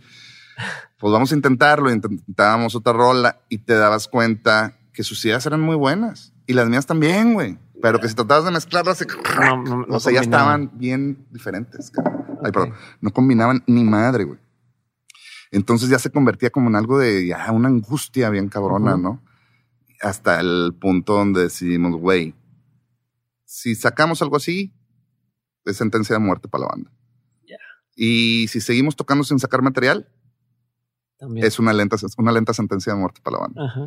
Entonces, es- haz de cuenta que un carro ya sin aceite, güey. O sea, lo vamos a desvielar. ¿Qué prefieres? ¿Aventarnos unos dos años hasta que se desviele y a ver hasta dónde llegamos? ¿O lo guardamos en la cochera, güey? Y a lo mejor en un par de años que tengamos aceite nuevo, güey, le volvemos a echar aceitito y, Y nos vamos a dar otro rol, ¿no? Ok. Entonces decidimos guardarlo en la cochera. Porque le tenemos mucho cariño y mucho amor a Plastilina Mosh. Entonces, ¿Pero qué sientes en esos momentos? O sea, ¿cómo no es difícil tomar la decisión? sí, claro, güey. Pues es algo que llevaba, llevábamos 17 años haciendo. Ujú. chingo de tiempo. Este, algo que le teníamos mucho amor, algo que, pues ya éramos parte de ese pedo. O sea, yo era Jonás de Plastilina Mosh y él era Rosso de Plastilina Mosh. Ajá, ¿me ajá. entiendes? Sí, ya te tiene el apellido, ¿no? Exacto. Pero por otro lado, digo, el, el- el compromiso que también yo sé, puedo hablar por mi compañero Alejandro Rosso, el compromiso que tenemos eh, de, de decir, güey, no vamos a sacar algo que no esté chido nomás por hacer un negocio, ¿no? Este, creo que si tenemos algo de orgullo que el güey y yo lo tenemos en el buen sentido de la palabra, ¿no? Que no vamos a sacar algo que no esté chido, no vamos a engañar a nadie para hacer business, mejor ahí le paramos. Y empieza el otro proceso que es bien chido de que, ay, no mames, güey. O sea, tengo ya chance de hacer otro proyecto, este, lo que Hay se me antoje, güey, y empiezas a idear otro, un chingo de cosas, güey. O sea, más que, que miedo por estar dejando algo, es la excitación porque es lo que puede seguir, cabrón. Pero ¿cuánto tiempo pasa en lo que empiezas a sentir eso? O sea, ¿cuándo dejas de sentir el, así como cuando alguien corta y, ay, pero quiero volver, ¿no? O, y si vuelvo y está la puerta abierta y una vez más, ¿no? Así. Yo creo- Y, y luego ya dices, bueno, ya, lo que sigue, Yo creo que Plastilina no estaba tan cansado. que fue bye bye. Sí, que fue bye bye, güey. O Aunque sea, te dijeran, no, hay una fecha más y te pagamos un huevo, no quería, teníamos miedo de putear Plastilina Mosh. Ya. O sea, era por eso, teníamos miedo de destruir Plastilina Mosh. Entonces, no, güey, ya va, chingue su madre. Y, y siento que, el, digamos, ese como tipo de luto lo habíamos Ajá. vivido dentro de la Dentro, banda. ya. Exacto. No fue fuera de la banda. Como cuando renuncias a la empresa y te dicen dos semanas más, pero ya sabes que ya te vas a ir. Sí, Ok, exacto. O sea, así de que ya sabemos que ya se acabó este pedo, Exacto. pero ok. Exacto. Entonces ya terminamos y Rosso ya estaba sobre sus ideas, que él quería estudiar unas ondas, se fue a Estados Unidos a estudiar y yo ya estaba grabando el disco de Van of Beaches, ¿no? Ok. Entonces fue así como pegadito todo. Ujú.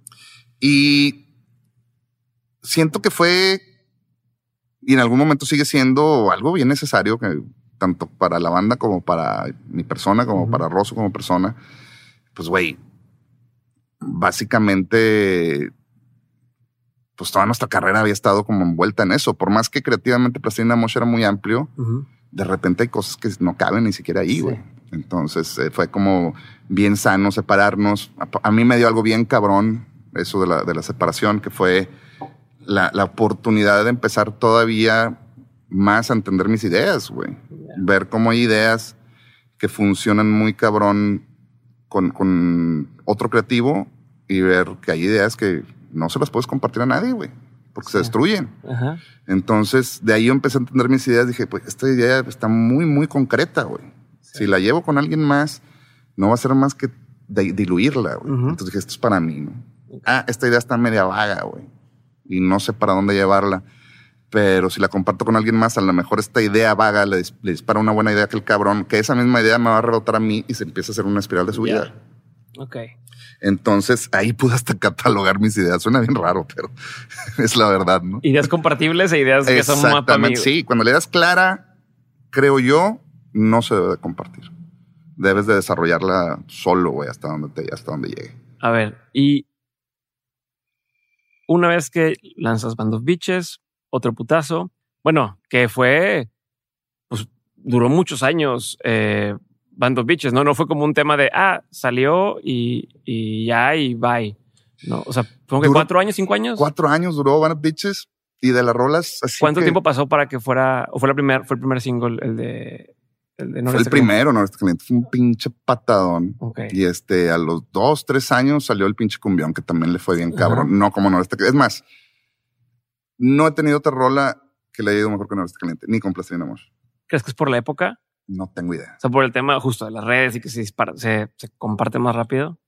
creo que todo influye, ¿no? Desde, desde la época hasta el sonido de la rola, que, que este, de alguna manera la podían consumir los rockeros, los poperos y los gruperos. Estaba en ¿no? esa línea. Exacto. O sea, se brincó, con siempre teníamos muy buena recepción con los rockeros y con los poperos.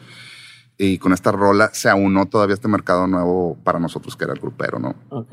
Y por otro lado, siento que la rola tiene como este como muchos pilares ideológicos de la Es un comunidad, himno. ¿no? Es como un Sí. himno para mucha gente. Sí, güey, es, es como, como todas esas ideas de pues, aguantamos el calor, nos gusta un chingo la fiesta, tomamos un chingo de Es cerveza. como un grito de guerra. Es como un grito de guerra para peda. Ajá, ok. ¿Y, y cómo, es, cómo manejas? ¿Cómo, o cómo, no sé si es manejar o, o pelear contra no tu nostalgia, pero la nostalgia de la gente que a lo mejor te pueda decir, o, ah, es que yo, a mí me gustaba cuando tocabas con plastilina, o, o sea, no dejas que eso te, te amarre a las siguientes cosas, no, No. influye, o, o aunque no quieras, sí tiene lo que ver. No, no, para nada. De hecho, inclusive cuando yo estaba dentro de Plastilina, el disco que ya había pasado, ya había pasado. Este, el mejor ejemplo es el segundo disco, ¿no? Que por más que el primer disco haya sido una maravilla, ya, fuck it, güey, el que sigue, cabrón, ¿no? Ok, ok. Este, al grado que nos reíamos mucho Rosy y yo porque decíamos que cada disco éramos una banda nueva con el mismo nombre. Ya. Entonces eso era para nosotros positivo. Mientras hay otros grupos que lo hacen muy bien, yo no digo que esté mal, al contrario, hay gente que tiene esa capacidad de generar una idea e irla amplificando, amplificando, y amplificando en cada, cada entrega que hacen. Es la misma idea, pero amplificada. Y hay bandas increíbles como Primus o como, no sé, este, 311, Rage Against the Machine, este, eh, que, que lo hacen cada vez más cabrón, ¿no? El, el mismo concepto. Nosotros no podíamos. Y hasta la fecha es algo que no puedo hacer. O sea, yo si me pongo a tocar rock, en el segundo disco estar aburrido del formato. Y si me pongo a tocar cumbia, en el segundo disco voy a estar aburrido del formato también, ¿no? Entonces me sirve más. Traigo ganas hoy de hacer rock, hago rock, traigo ganas de hacer una cumbia, hago cumbia, traigo ganas de hacer metal, hago metal, ¿no? Entonces, no puedo estar volteando tanto atrás, ni siquiera a ver a Plastilina, ni siquiera a ver a los Concord. O sea, traigo tantas ideas ahorita que no tengo chance de ver qué pasó antes. Y, hablando de eso, ¿hacia dónde lo quieres llevar ahora? O sea, ¿hacia qué, quieres perseguir hoy? el, disco nuevo, lo, que estoy haciendo es, estoy escuchando un chingo de funk. Entonces, hay cositas. Y va a ser bajo tu nombre ya. Sí, Jonás, también, sí. Este sería mi segundo disco como Jonás. Este, estoy haciendo algunas cositas de funk. Hay un par de rolas que son como medias también así sonido norestense moderno, ¿no? Este, ¿qué más viene en el disco? Un par de rolas house que también tenía como rato extrañando el house de finales de los 90, principios de los 2000. Este, y eso es lo que estoy haciendo con este disco, pero me están saliendo un montón de colaboraciones con gente joven que está bien chida. Y este, y estoy empezando a trabajar en eso también, que para mí, pues también es como una inyección de lo que está pasando ahorita, que me da mucho gusto, ¿no? Y este, y pues sí, yo sé que hay mucha gente que prefiere escuchar a Plastilina Mosh, hay mucha gente que prefiere escuchar a los Concord, hay mucha gente que prefiere escuchar a Vanna Bitches. Y más que afectarme, güey, me da un chingo de gusto. O sea, qué, chido que les puede dar algo, digo, a lo mejor del 100% de lo que hice, pues mínimo el 30% lo disfrutan bien cabrón, ¿no? Y qué chido que están todos sus discos trepados en las plataformas y que en el momento que quieran nos puedan escuchar, ¿no? Y hablando, a ver, y hablando del lado del negocio de esta nueva etapa, ¿cómo, cómo ves diferente la forma de, promover lo que estás haciendo? ¿Ya no estás en una disquera? no, no soy una disquera. Estás independiente, ¿no? Eh, estoy independiente. ¿Cómo, cómo cambia? Eh, es, es, mucho más este personal todo y eso está bien padre. Ahorita trabajo con, con, con, un manager que se llama Beto. Este, mi compadre está ayudándome como a darle dirección a todo este material que estamos haciendo, cómo lo vamos a distribuir, cómo vamos a tratar de que se mezcle con, con, con este, por ejemplo, con estos featurings que estamos haciendo, que son raza rapera nueva, que está bien chido, que es algo que a mí me, como que me, se dice, me emociona bastante. Este, y, y pues a final de cuentas, es como, como lo hacíamos antes, pero ahora todo puesto en, en, los medios digitales, ¿no? Este, tenemos ya lo mismo que está haciendo todo el mundo, el canalito de este, el canalito del otro y la chingada y tratar de acomodarnos a, a cómo se, se hace ahorita las cosas. Lo que está bien padre de esta como nueva faceta de, de, de distribuir la música es que tengo el contacto directo con la gente que la escucha. Ya. Eso a mí se me hace maravilloso, algo que no se puede hacer en los noventas, ¿no? O sea, para que la gente pudiera saber eh, tu opinión, tenías que ir al programa de tal persona y que escucharan tu opinión, pero tú no podías escuchar la opinión de ellos.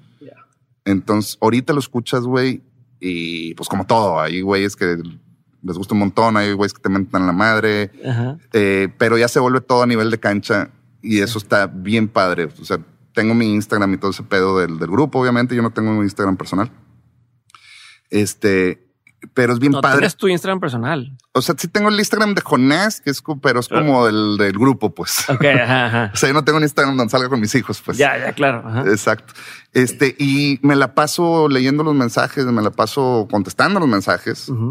Este, y, teniendo como esa comunicación directa que se me hace eh, maravillosa por un lado, porque me nutre, por otro lado, porque yo me siento bien por el hecho de decir, pues bueno, güey, si ustedes tienen la, la, la, generosidad de darme tres minutos para escuchar una rola mía, lo menos que puedo hacer es, pues, güey, ¿qué te pareció, güey? Claro, Vamos a cotorrear contigo, ¿no? Este, y nos estamos enfocando por ahí, güey. No, no, no soy un güey también que se siente mucho a, hacer un, un, ¿cómo se llama? Un plan, un plan de trabajo, ¿no? Para eso está el veto. Pero sí soy un vato que se le ocurren muchas ideas y estoy tratando todos los días de estar encima de ellas, ¿no? Entonces estoy con lo del, con lo del, este, con lo, con lo del disco, tengo un programa de radio, este, estoy eh, moviéndolo un chingo en las redes sociales. Estoy eh, eh, lanzando mi marca de cerveza, cabrón. Entonces estoy así como varias pendejadas. ¿Se puede decir el nombre o no?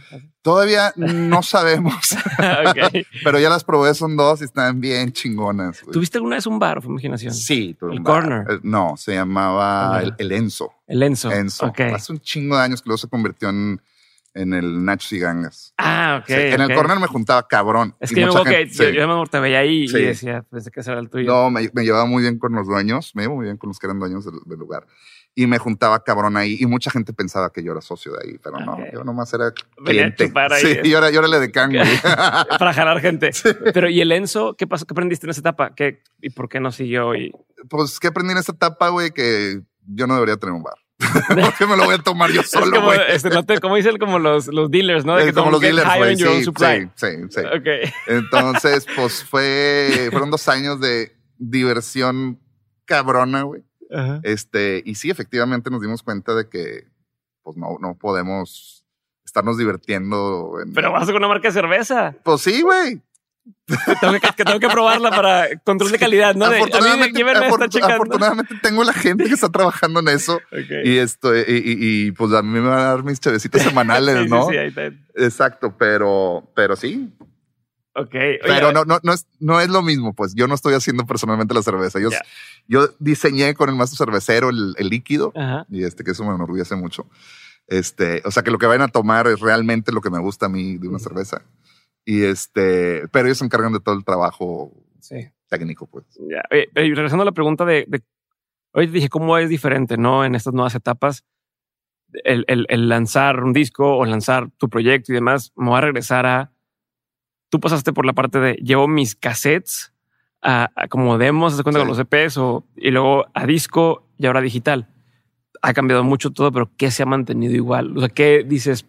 Aunque vayas empezando hoy con la música, alguien externo, ¿qué tendría que saber que se va a mantener igual y que tiene que ponerse pilas en ciertas cosas? Yo siento que lo que nunca va a cambiar, lo que nunca va a cambiar es, eh, y el mejor ejemplo es la de 45 grados, un chingo de cervezas, güey. El contenido, o sea, el- realmente la idea. Ok. Este, el mejor ejemplo fue ese porque no la estaban tocando güeyes jóvenes, no la estaban tocando güeyes bonitos, Ajá. nadie sabía quién chingados era. Ajá. La rola igual fue un putazo, ¿no? Ok. Entonces, si yo le tuviera, si, si yo viajara en el tiempo y me topara a mí mismo, me diría ese cotorreo, güey. Clávate en la música, güey. Clávate en las rolas. O sea, no te claves en, en cómo las vas a grabar. No te claves en si te vistes bonito o no, güey. Si al final de cuentas, todas esas madres son como con lo que adornas a la música y cada temporada cambia, y cada temporada cambia, y cada te- temporada cambia. Las buenas rolas se van a quedar ahí siempre, cabrón. Y al final de cuentas, eso es lo que vende, las rolas, cabrón. Las Ok. rolas. Y esas rolas que, que son buenas, pues se quedan, güey, se quedan. Lo demás son rolas muy chidas que son de moda y que pasan de moda y se van a rolas también, ¿no? Entonces Ok. enfócate en esas rolas, cabrón. Va. Dos preguntas más antes de pasar a la, a la sección de preguntas concretas. Ok. Y es una, es en, en- eh, van en línea. ¿Cómo, ¿Cómo manejas tu tiempo o cómo cambió tu forma de manejar tu tiempo antes de tener familia y después de tener familia? No, de, pues, a fin de cuentas, tu, tu profesión te pide estar trabajando de noche, estar Ajá. viajando. ¿Cómo, cómo y, y cómo vinieron a cambiar tus hijos, pues, tu percepción del mundo, no? Ni siquiera nada más de, de tu trabajo, de, de lo que vienes a hacer aquí. Cuando nació el, el primero fue así de que de- descubrí un amor que no sabía que existía, ¿no? Hay un amor que eh, le tienes a tu madre, otro amor que le tienes a tu mujer, otro amor que le tienes a tus amigos, güey, a tus carnales, ¿no? Este, pero este era otro que no existía, ¿no? O sea, que yo no sabía que existía y es ese amor de que si tú no me quieres de vuelta no hay pedo, ¿no? A todo el mundo, le, a todo el mundo le demandas lo mismo que le das, ¿no? Ajá, ajá. En este caso no, güey. O sea, si no me quieres, no hay pedo, güey. Nomás de, sí, este, güey. como quiera. Déjame, nomás déjame verte, güey, y, y ver que, que- que- que va todo bien. Y lo positivo que me dio todo ese cotorreo, este, me acuerdo perfectamente en un momento que me cayó el 20, que ya llevaba meses haciendo cosas que decía, ay, cabrón, este pedo no lo hubiera hecho. O sea, de que, por ejemplo, el programa de radio en algún momento de mi vida dije, ay, pues estaría con madre, pero no, ahorita estaba muy ocupado con el pedo y el desmadre, ¿no? Ajá. Y ahora fue de programa radio, claro. Y como que te despierta una onda de hacer cosas y de hacer Ya. cosas y de hacer cosas, te activa, te enfoca bien cabrón. A mí me pasó eso con, con los hijos, me enfocó bien cabrón, güey. Que si de alguna manera ya era un güey apasionado por hacer música, este pedo lo hizo más cabrón. O por, hacer música o por hacer actividades, pues, ¿no? Actividades creativas. Yo creo que eso es lo que, lo, lo que siento como bien positivo. Y cómo aprovecho el tiempo, pues estando en casa, este, cuando estoy en- aquí en la ciudad, estando en casa, soy un güey que no sale de, o sea, sale en las noches a cenar con mi mujer y de repente echarme unas chaves con mis compas una vez a la semana, pero en el día estoy metido en mi casa. Tengo la fortuna que mi proceso creativo es dentro de mi casa. Ok. Entonces estoy ahí, este, grabando y pasa uno de estos güeyes. ¿Qué estás haciendo, papá? Canción nueva, canción nueva, güey. la chingada. ¿no? Y entonces ahí como hay mucha, mucho cotorreo, este, le estoy ayudando también con sus clases en línea, güey, todo ese cotorreo, ¿no? Yo soy ahí como el, el tutor. Ok. Sí, como mi mujer, mi mujer es maestra de yoga, entonces en las mañanas está dando clases, entonces pues tú dale, pues yo le doy, güey, no hay pedo, ¿no? Y me la paso ahí con mi huerco, ¿no? Mientras el otro está, este también estudiando, pues ya está más grande. Y en las tardes, este, el chiquillo anda de revoltoso en la casa y el otro jugando Minecraft, ¿no? Ok, ok. Chingón. Pero es muy diferente, ¿no? Me imagino a, a Es- lo que era. O sea, hay- otras motivaciones. No, definitivamente. Digo, ahorita lo que más me hace sentir en paz es verlos contentos, cabrón. ¿Sí me entiendes? Y, y encuentro que la mejor manera de verlos contentos es también yo estar trabajando, haciendo lo que me gusta y, y, eh, dándoles esa seguridad porque yo estoy teniendo éxito también, cabrón. Que no les falte nada, ¿no? Chingón. La última pregunta antes de pasar a, a las preguntas concretas. ¿Algún momento te imaginaste cuando empezaste a, a tocar que ibas a estar donde estás hoy? O sea, decías, puta, algún día voy a estar haciendo eso y lo veías. Siempre, siempre, siempre sueñas con ese pedo. Pero hay una chingada que te dice, hijo, está bien difícil, güey. Ujú. Y había otra chingadera que me decía, pues que te valga madre. Pues y luego, A ver hasta dónde llegamos, güey. chingón. Entonces era el sueño de, de- de lograrlo, la negatividad natural, ¿no? Que te dice, güey, ya viste, está bien, cabrón.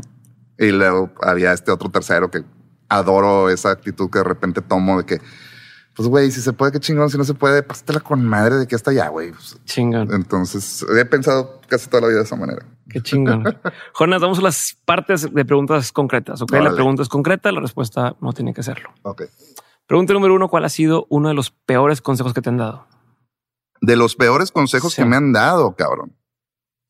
Eh, que considerara lo que la demás gente piensa. Ok. De que, güey, no hagas ese pedo, güey. No, no, ¿qué van a decir los vecinos? Te valga madre. Yo creo que les vales madre tanto. También. ¿Cuál ha sido uno de los mejores consejos que te han dado? De los mejores consejos que me han dado, uy, hay varios. Uno de ellos me acuerdo una vez que me dijo mi abuelo, cuando vayas de subida, güey, saluda bien a todos, para que cuando vayas de bajada te saluden igual de bien, puto. Está muy cabrón. con. Está muy cabrón. Y este, y un amigo de mi papá me dijo que, ¿qué prefieres ser, güey? Este, eh, líder o borrego. No, pues líder, güey. Pues póngase trucha porque va a tener que estar jalando toda la bola de cabrones. Sí. De ese tipo de cosas me acuerdo Están que, chingón. Bueno, ¿cuál es un consejo que tú antes dabas como bueno y que con la experiencia ya no darías? ¿Qué consejo antes daba como bueno y con la experiencia no daría?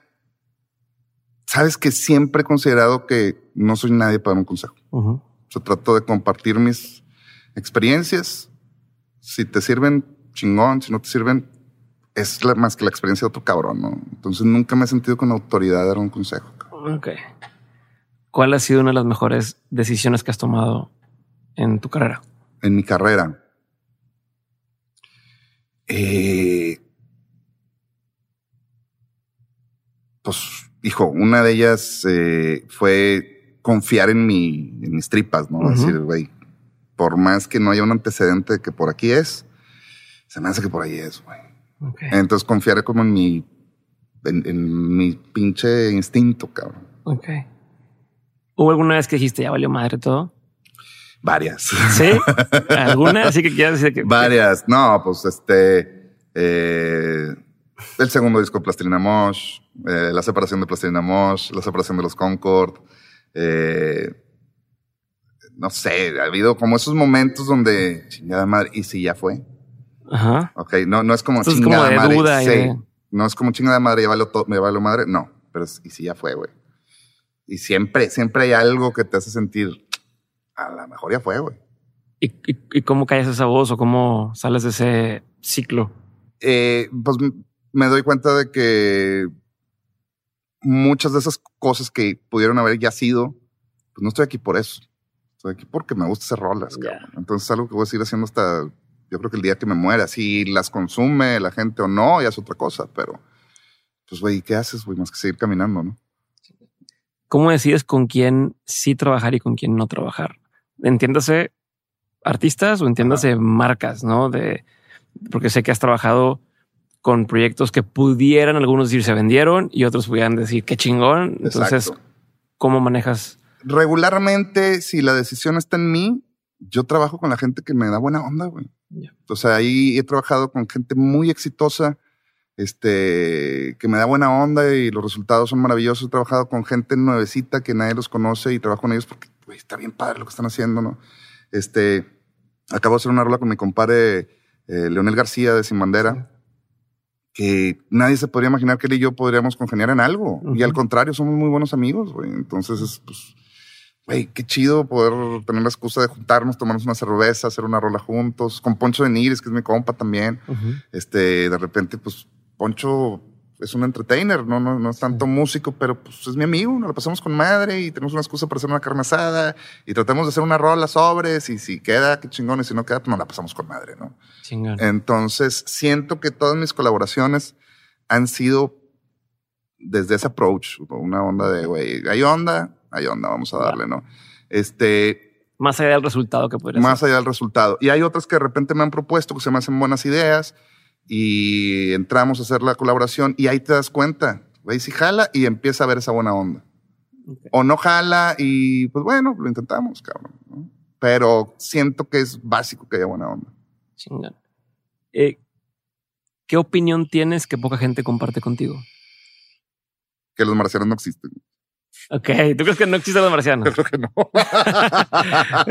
O sea, ¿qué, qué- Me encantaría, güey. Ok. Me encantaría. Este, no, ¿qué opinión? ¿Crees alguna teoría de conspiración? ¿Crees en alguna que digas, esto me hace que sí es verdad? Ah, Pues debe de haber, güey. No, debe de haber y todo- todo debe ser así como, como todo en este mundo, ¿no? Dinero, ¿no? Pero, Ok. pero que sean así como tan enmarañadas y así como Ajá. nos lo imaginamos nosotros. ah. ¿O crees en, en astrología o en numerología, esas cosas? No. Nada, nada. ¿Eres religioso? No, No crees en nada. no.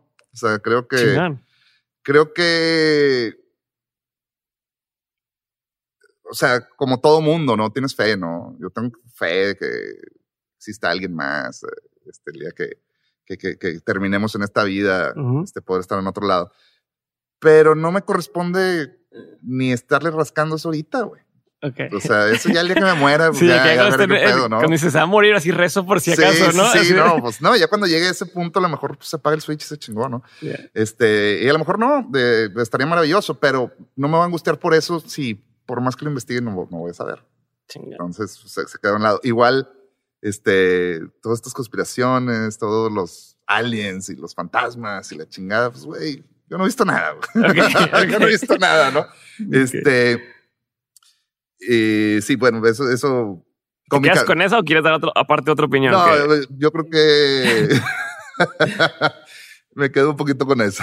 Está bien, está bien. ¿Qué es algo que la gente no sabe de ti y que si supiera le sorprendería? Yo creo que la gente no sabe que me gusta mucho la historia y que siempre he considerado que si no hubiera sido músico hubiera sido historiador, Ok. inclusive a lo mejor hasta arqueólogo. O sea, de repente cuando tengo oportunidad y andamos de viaje y estamos en una zona arqueológica, me gusta ir, güey, ir a, ahí, según yo, a Indiana Jones, ¿no? Ajá.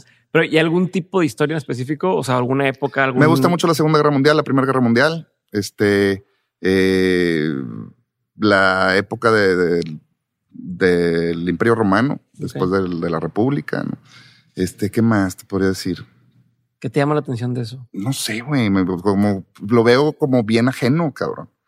Sea, la Segunda Guerra Mundial se me hace un conflicto tan cabrón. Ujú. Bueno, la Primera y Segunda Guerra Mundial realmente están como Sí, como hiladas. Están hiladas. Y cómo se redefinió eh, este, el, el mundo, la sociedad en sí, por todo lo que pasó en, en esos Ujú. tantos años, ¿no? De las dos guerras.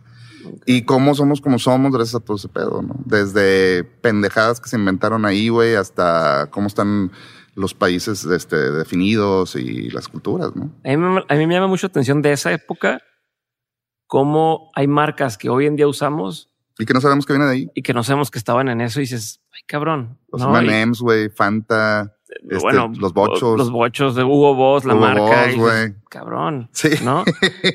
Hugo Boss vestía a las SS, a la, C- a la SS. Está cabrón. Sí, y, y qué patrones notas? A ver, hablando de que te gusta el tema de historia, ¿qué patrones notas que dices? Siento que esto que está pasando acá o que ha pasado acá son cosas que seguimos. No voy a abordar ese tema, pero sí está bien cabrón.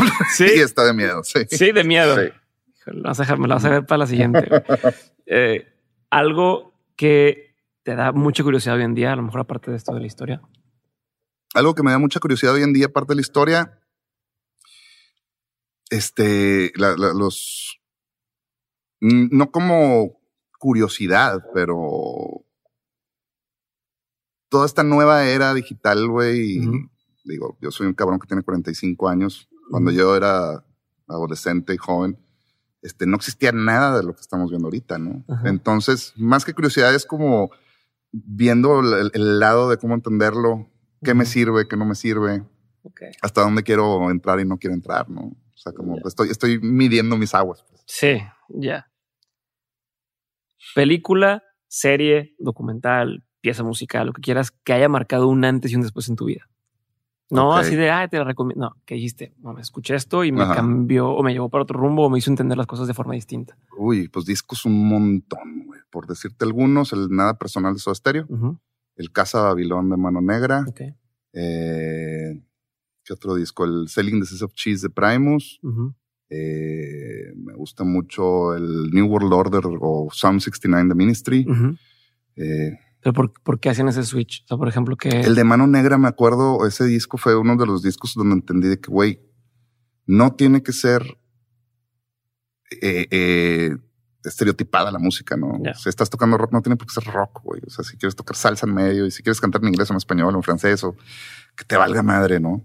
Ese disco fue maravilloso. Ministry, pues por el sonido, güey. O sea, como ese pedo de que, güey, ¿cómo hacen ese pedo, güey? Suena a brutalidad pura, ¿no? me gustaba un montón. Eh, el Nada Personal de Soda Stereo fue el primer disco de rock en español que escuché que me gustó un chingo. Y yo antes decía, no, el rock en español no funciona, güey. Pues el rock es en inglés, ese chingo, ¿no? Entonces, gracias a Soda Stereo empecé a escuchar rock en español. Este, los primeros discos de, bueno, no, los primeros discos, nomás tiene cuatro. Los discos de The Police, este, tienen cuatro o cinco discos nada más. Y este, era lo que escuchaba mucho con mi papá cuando estaba chavito. ok. Entonces, esa banda fue como la que me hizo enamorarme mucho de la música, junto con muchas otras bandas, ¿no? Este, y sí, esos fueron como los discos, ¿no? Películas, uy, pues, ¿quién, quién no considera Star Wars como un antes y después, no? Yo, güey, nunca las he visto completas. ¿Nunca las has visto? No seas Eh, mamón. Vi, vi a partir de las de esas de episodio tal, Sí. de ahí empecé a ver una que otra, nunca, y todo el mundo me dice eres un pendejo. De las y, primeras, y de las, las primeras, las tres. güey.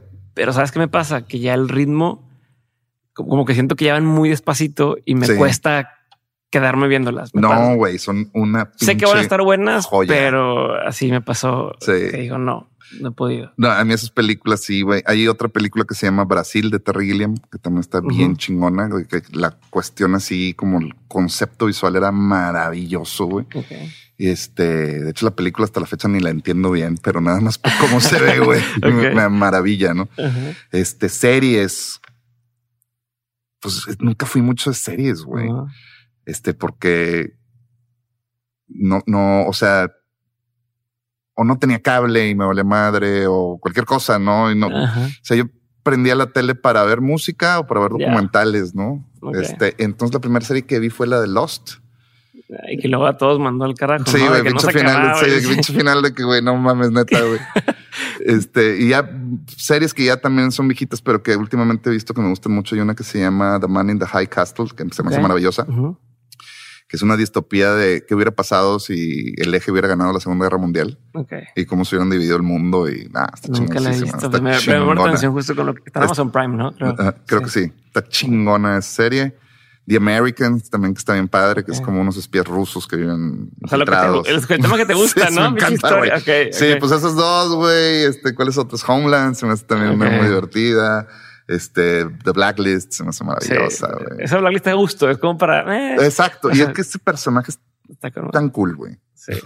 Ahora me pasa eso con The Mentalist. No sé si has visto The No Mentalist. la he visto. Es esas series que dices, eh, estoy muy a gusto. Ya, ya fue hace mucho, no? Ya Ajá. pasó. Como de la época, yo creo que de esas de cuando estaban de moda, The Blacklist, a lo mejor un poquito de la Pues voy a buscar partes esa. de CSI. Men- o Ya así. terminó esa de Mentalist. Sí, ya terminó. Y, Ya. y igual, son de esas que tienen como pasaban en AXN o así, que Sí. son muchas, que puedes no ver uno y no pasa nada, pero Ajá. o te puedes quedar dormido al, al final. Y no hay pedo. Y no hay pedo porque el siguiente vuelve a empezar, pero el personaje Está muy está chido. muy chido. Le tengo y, que dar entonces. y- y te la pasas a gusto. "Ah, qué chingón, quiero ser como Con ese güey.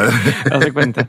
Este libro, lees, no lees. Libros, sí, he leído varios libros que, que- que me, me han gustado mucho. Hay uno que me gusta mucho en particular que se llama Dios contra los dioses, Sí. que es como, no sé, digámoslo como una explicación de eh, en qué momento la sociedad del planeta hace un switch entre la, eh, ¿cómo se dice? Este,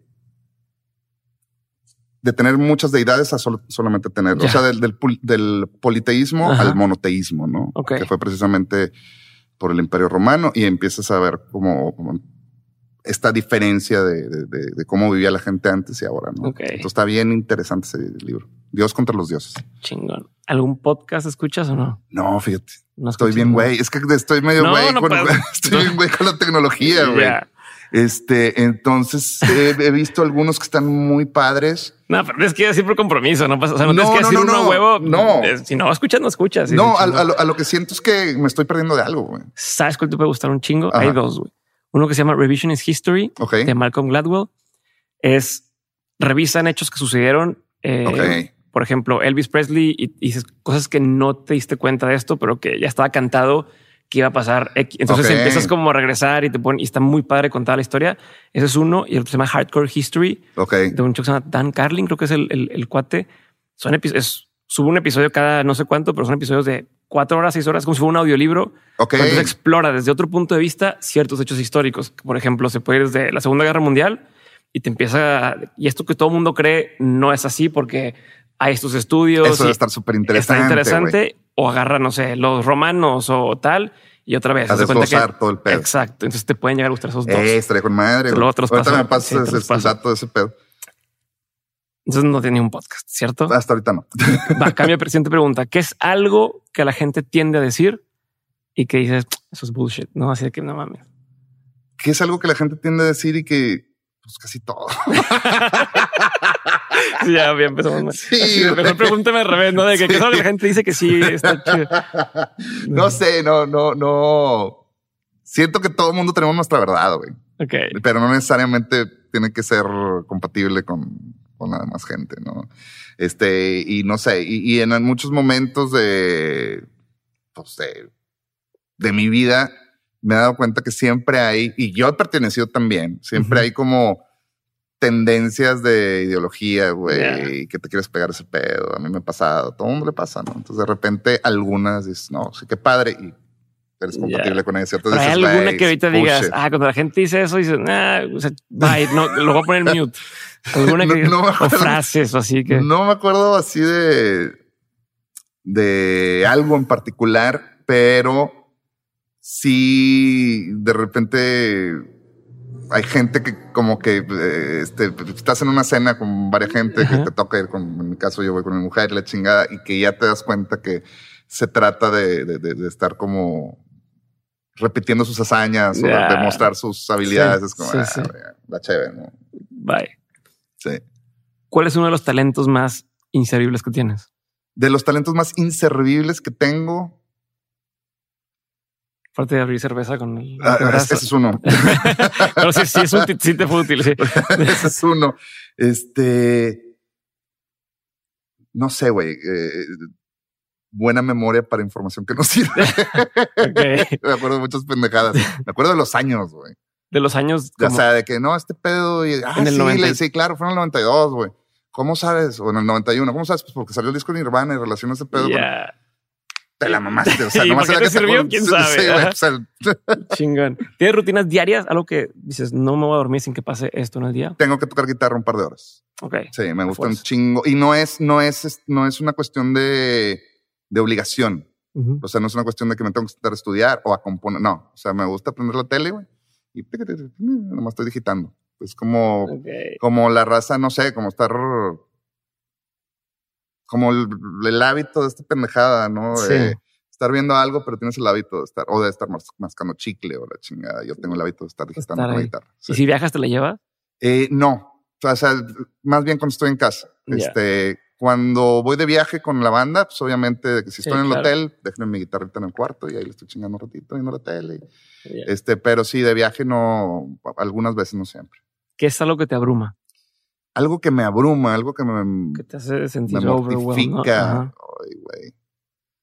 Pues los, lo normal, yo creo que los, los hechos de la familia, este, eh, pues yo creo que básicamente es eso, no soy un güey muy, Ok. bueno, hay muchas pendejadas, pendejadas. O sea, cosas reales, eso es, pero hay muchas pendejadas que me abruman, ¿no? O sea, Ah, por ejemplo. por ejemplo, no puedo calentar dos diferentes tipos de comida al mismo tiempo en el microondas. No, mi esposa te volvería loco. Es- ella es así de, de, pásame tu plato y mi plato y lo pone y No, el este, la tapita no. y el otro arriba. así. Y hay, hay- hay cierto tipo de comida que no puedo agarrar con la mano, güey. ok. Y, y- y en la mesa de la casa ni mi mujer ni mis hijos lo pueden hacer. Está prohibido. Eso no lo puedes agarrar con la mano. Pero tipo así de. tipo comida que, que- que sea como calduda, pues. Ok, ok. O sea, puedes agarrar un dorito, güey, pero Ajá. no puedes agarrar un pedazo de. Algo húmedo, no. Sí, o sea, de que pollo agridulce, no, no, güey, métele el tenedor, no estés manoseando la comida, ¿no? Tengo esa onda con la comida bien cabrona, güey. a, mí, a mí algo que me enoja un chingo es cuando pides algo en Uber Eats o en Hijo, Rappi. güey, y que llega pusiste- volteado. No, no, todavía peor, ni siquiera. A mí es, por ejemplo, Carl Jr. Me encanta. Parte de mi Carl Jr. es salsa búfalo y honey mustard. Y Entonces que no llega pones, algo. Y si no llega la honey Sí, no, mustard, güey. me arruinó toda la, com- o sea, Sí. toda la comida arruinada. Llega el sushi sin el pinche la anguila, soya. que- o la anguila no sé si vale millones que nunca te quieren mandar la pinche anguila. Exacto, se, se hacen así de, me das tres anguilas. Ahí te va una. Sí, güey, ¿Qué y a lo mejor hasta la mitad, ¿no? Ah, sí, no sí, igual, no, hombre, güey. Eso me, me arruina la Sí, comida. es el sushi sin las. Cuando una vez me llegó el sushi sin la salsa y dije, pues, ¿de qué se trata, güey? Exacto, exacto. ¿De qué se trata, cabrón? Sí, sí, está cabrón. ¿Cómo recargas pilas? ¿Cómo recargo pilas? Eh, en casa, güey. En casa, definitivamente. Un día que trato de proponerme no hacer absolutamente nada más que ver a mis huercos, a mi mujer y ver la tele. Chingo. Clima prendido, pedir comida, güey. Ajá. Eso es así como, ay, un día de- para, para como soltar vapor, sobre Sí. todo mental, ¿no? Ok. En caso de que sea aceptable, ¿hay alguna vez en la que sí se vale romper la ley? Siempre me he considerado ser así como estricto, ¿no? Tengo como esta cuestión de, de que mi religión es la ética, ¿no? Entonces, este, ser honrado, ser valiente, ser generoso, güey. Entonces, si dentro de eso es, es este, a eso, a esa ley nos referimos, yo nunca la quiebro, ¿no? Ok. Eh, eh, pero sí, o sea, si, si va dentro de eso, yo creo que no hay excusa para quebrarla. Chingón. Si pudieras saber la verdad absoluta a una pregunta, ¿qué preguntarías? Si pudieras saber la verdad absoluta, una pregunta, ¿qué Si puedes preguntaría? preguntar lo que quieras y te van a decir la mera respuesta. Está bien difícil, cabrón. No sé, güey. No tengo una perra idea. Está tan cabrón, güey, que tendría que pensarlo muy bien. Este. No, no tengo idea. Está muy cabrón. Va, ahí van, dos más. Sí. Lección no memorable que te dejaron tus padres. Lección más memorable que me dejaron mis padres. La dualidad de mis padres en sí, creo que se convirtió en una sola lección para ser una persona, este, ¿cómo se podría decir? Con ética, por lado de mi madre, y por lado de mi padre, también ser aventurero. Ok. Entonces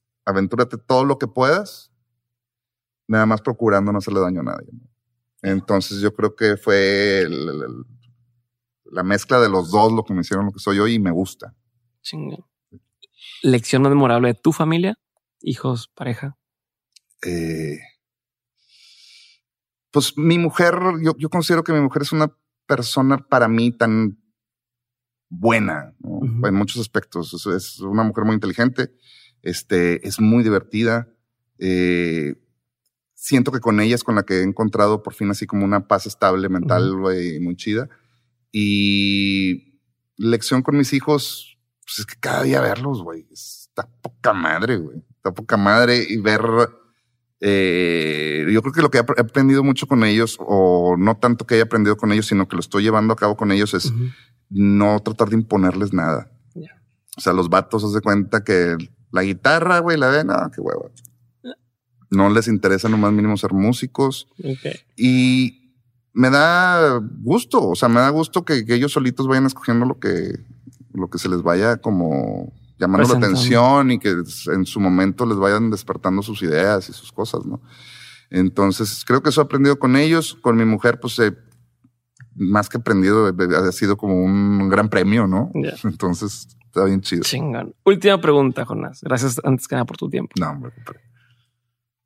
De todo lo que has vivido en lo personal y en lo laboral, has tenido un montón de aprendizajes. Si tuvieras que quedarte con solo tres aprendizajes, quisieras tener siempre presentes, así como esta brújula Ajá. que te ayuda a tomar decisiones hacia adelante, ¿cuáles serían? Creo que serían los, los tres mismos que comentamos hace, ra- hace rato. El primero es no te agüites, güey. O sea, siempre va a haber errores y siempre vas a cometer errores, ¿no? Y siempre hay chance de, como el Nintendo, siempre tienes una vida más. Este, no te agüites, no dejes de investigar. Este, y a la hora de los chingazos, no tengas vergüenza, güey. Vete sobres de la idea, ¿no? Siento que eso es así se ha regido mi, mi, mi carrera o como se le pueda decir a esto que hago, ¿no? Pero este me ha funcionado y, siento que lo tengo muy claro y ahí es, cabrón. Ahí es. Chido. ¿Cómo te sentiste? Con madre, güey. ¿Sí? Bien buena la plática, cabrón. Qué bueno, qué bueno. Qué bueno. Ahorita que hiciste el último eh, como el Nintendo, porque Sí. me tiraron mucha carrilla mis compadres, Sí. los padrinos de mi hijo juegan mucho videojuegos y que me dicen, no, pues el, sé cuál es el de ahorita. Y yo no le sé nada de ese pedo, y entonces todo le digo Nintendo y siempre me tiran madreada de, güey, Con se dejó de ser Nintendo hace, Hace 20 años. hace no sé cuánto. Cagado, güey. Sí.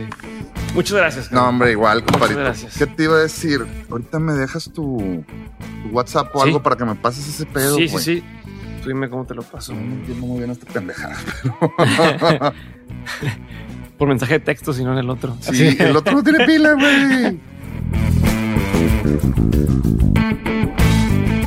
Gracias por haber escuchado el episodio con Jonás. Si te gustó, por favor, házmelo saber en cualquiera de las redes sociales y no te olvides de compartir con alguna persona a quien pudiera interesarle o quien pudiera sentirse inspirado o con algunas ideas después de escuchar este episodio. No te olvides que si quieres etiquetar a Jonás o seguirlo en redes, lo encuentras como arroba eljonasti, Jonás con Z, arroba eljonasti. Ahora sí, yo me despido y nos vemos en el siguiente episodio de Mentes. Un abrazo a todos. Bye.